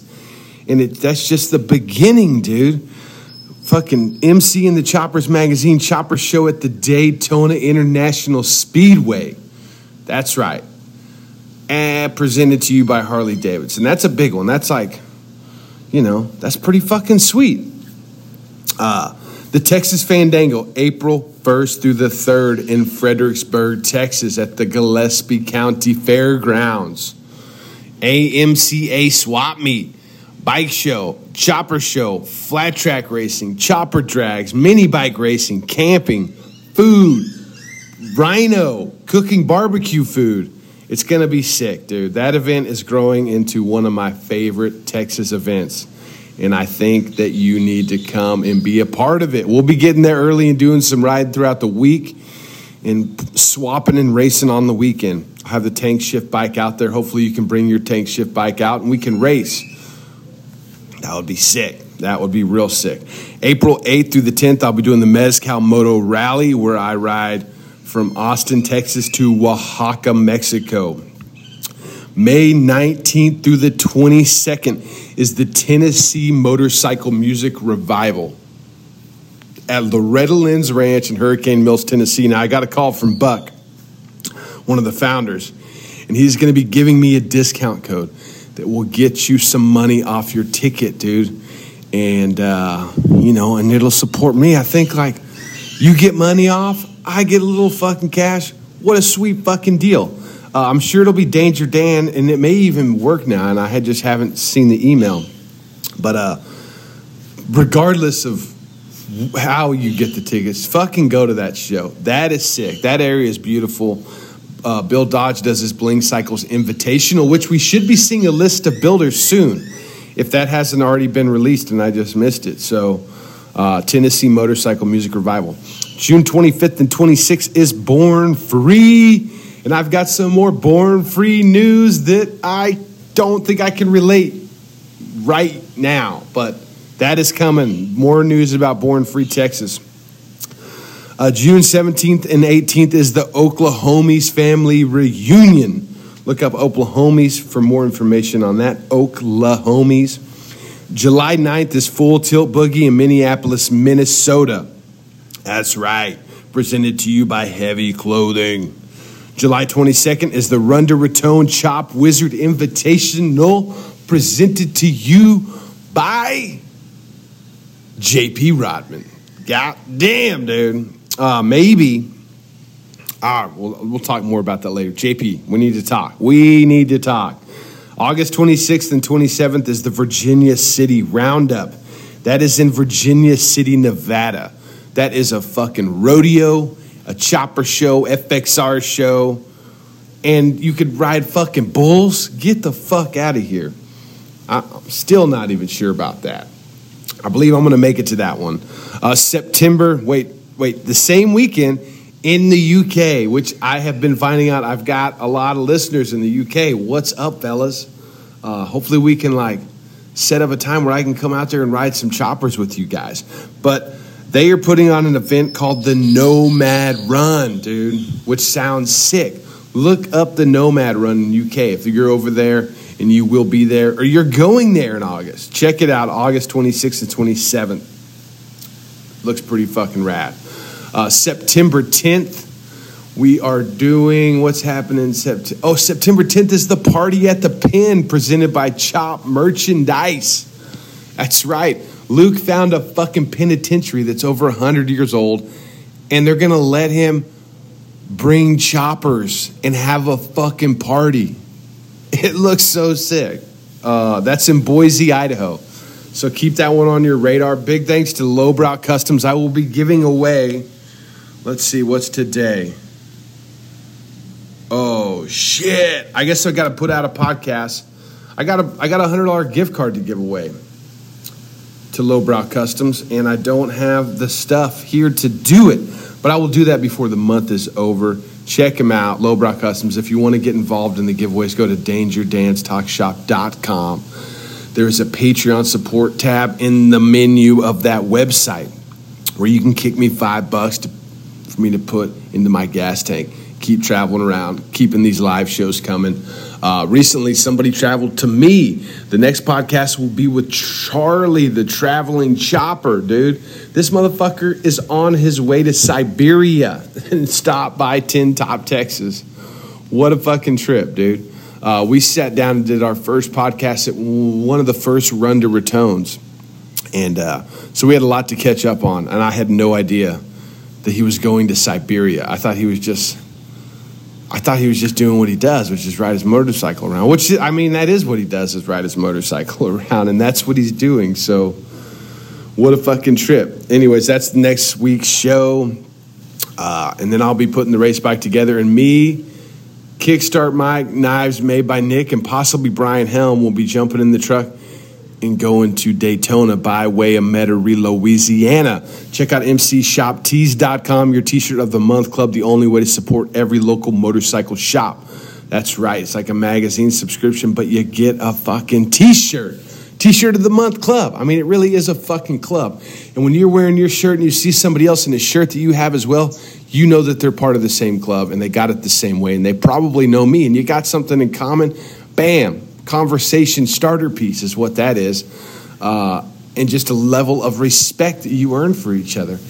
I didn't realize how much of a I, I, I kind of steered away, or I always have steered away from calling it a t-shirt club, t-shirt of the month club, but I'm starting to embrace it because I feel like we're in the same club. You know, when I see somebody in one of the t-shirts that I put out, one of the limited t-shirts, you know, you can't it's fucking cool. MCShopTees.com. It's my way to support the uh, mom pop shops around the country that have helped me and numerous others out along the way on our travels. Next month's featured shop is the Vitsy Boys. Uh, we used a new artist. I actually got to work on that art this morning. It's sick, dude. Lee's like riding his fucking drag race shovel chopper with fucking dogs, like sled dogs pulling him, but they're like they're not your typical fucking sled dogs by any account. and uh, it's fucking rad. But your only way, the only way you can get it is if you sign up before this month is over, which is we're wrapping up quick. So go to mcshoptees.com now and sign up. Um, dude, fucking Roatan, Honduras. this place is a trip. Not really what I expected. Um, I guess I really wasn't expecting much. I've never been to like a diving area, you know, like people people are different. We'll get into more of that later. We will get into more of that on another show. Maybe I can have one of my guests on it, tell them about it, or you know, fuck, probably next intro once I get the full experience. I'm gonna try and rent a dirt bike uh, tomorrow. Today is my anniversary with my wife, which is a beautiful thing. I think it's 12 years we've been married.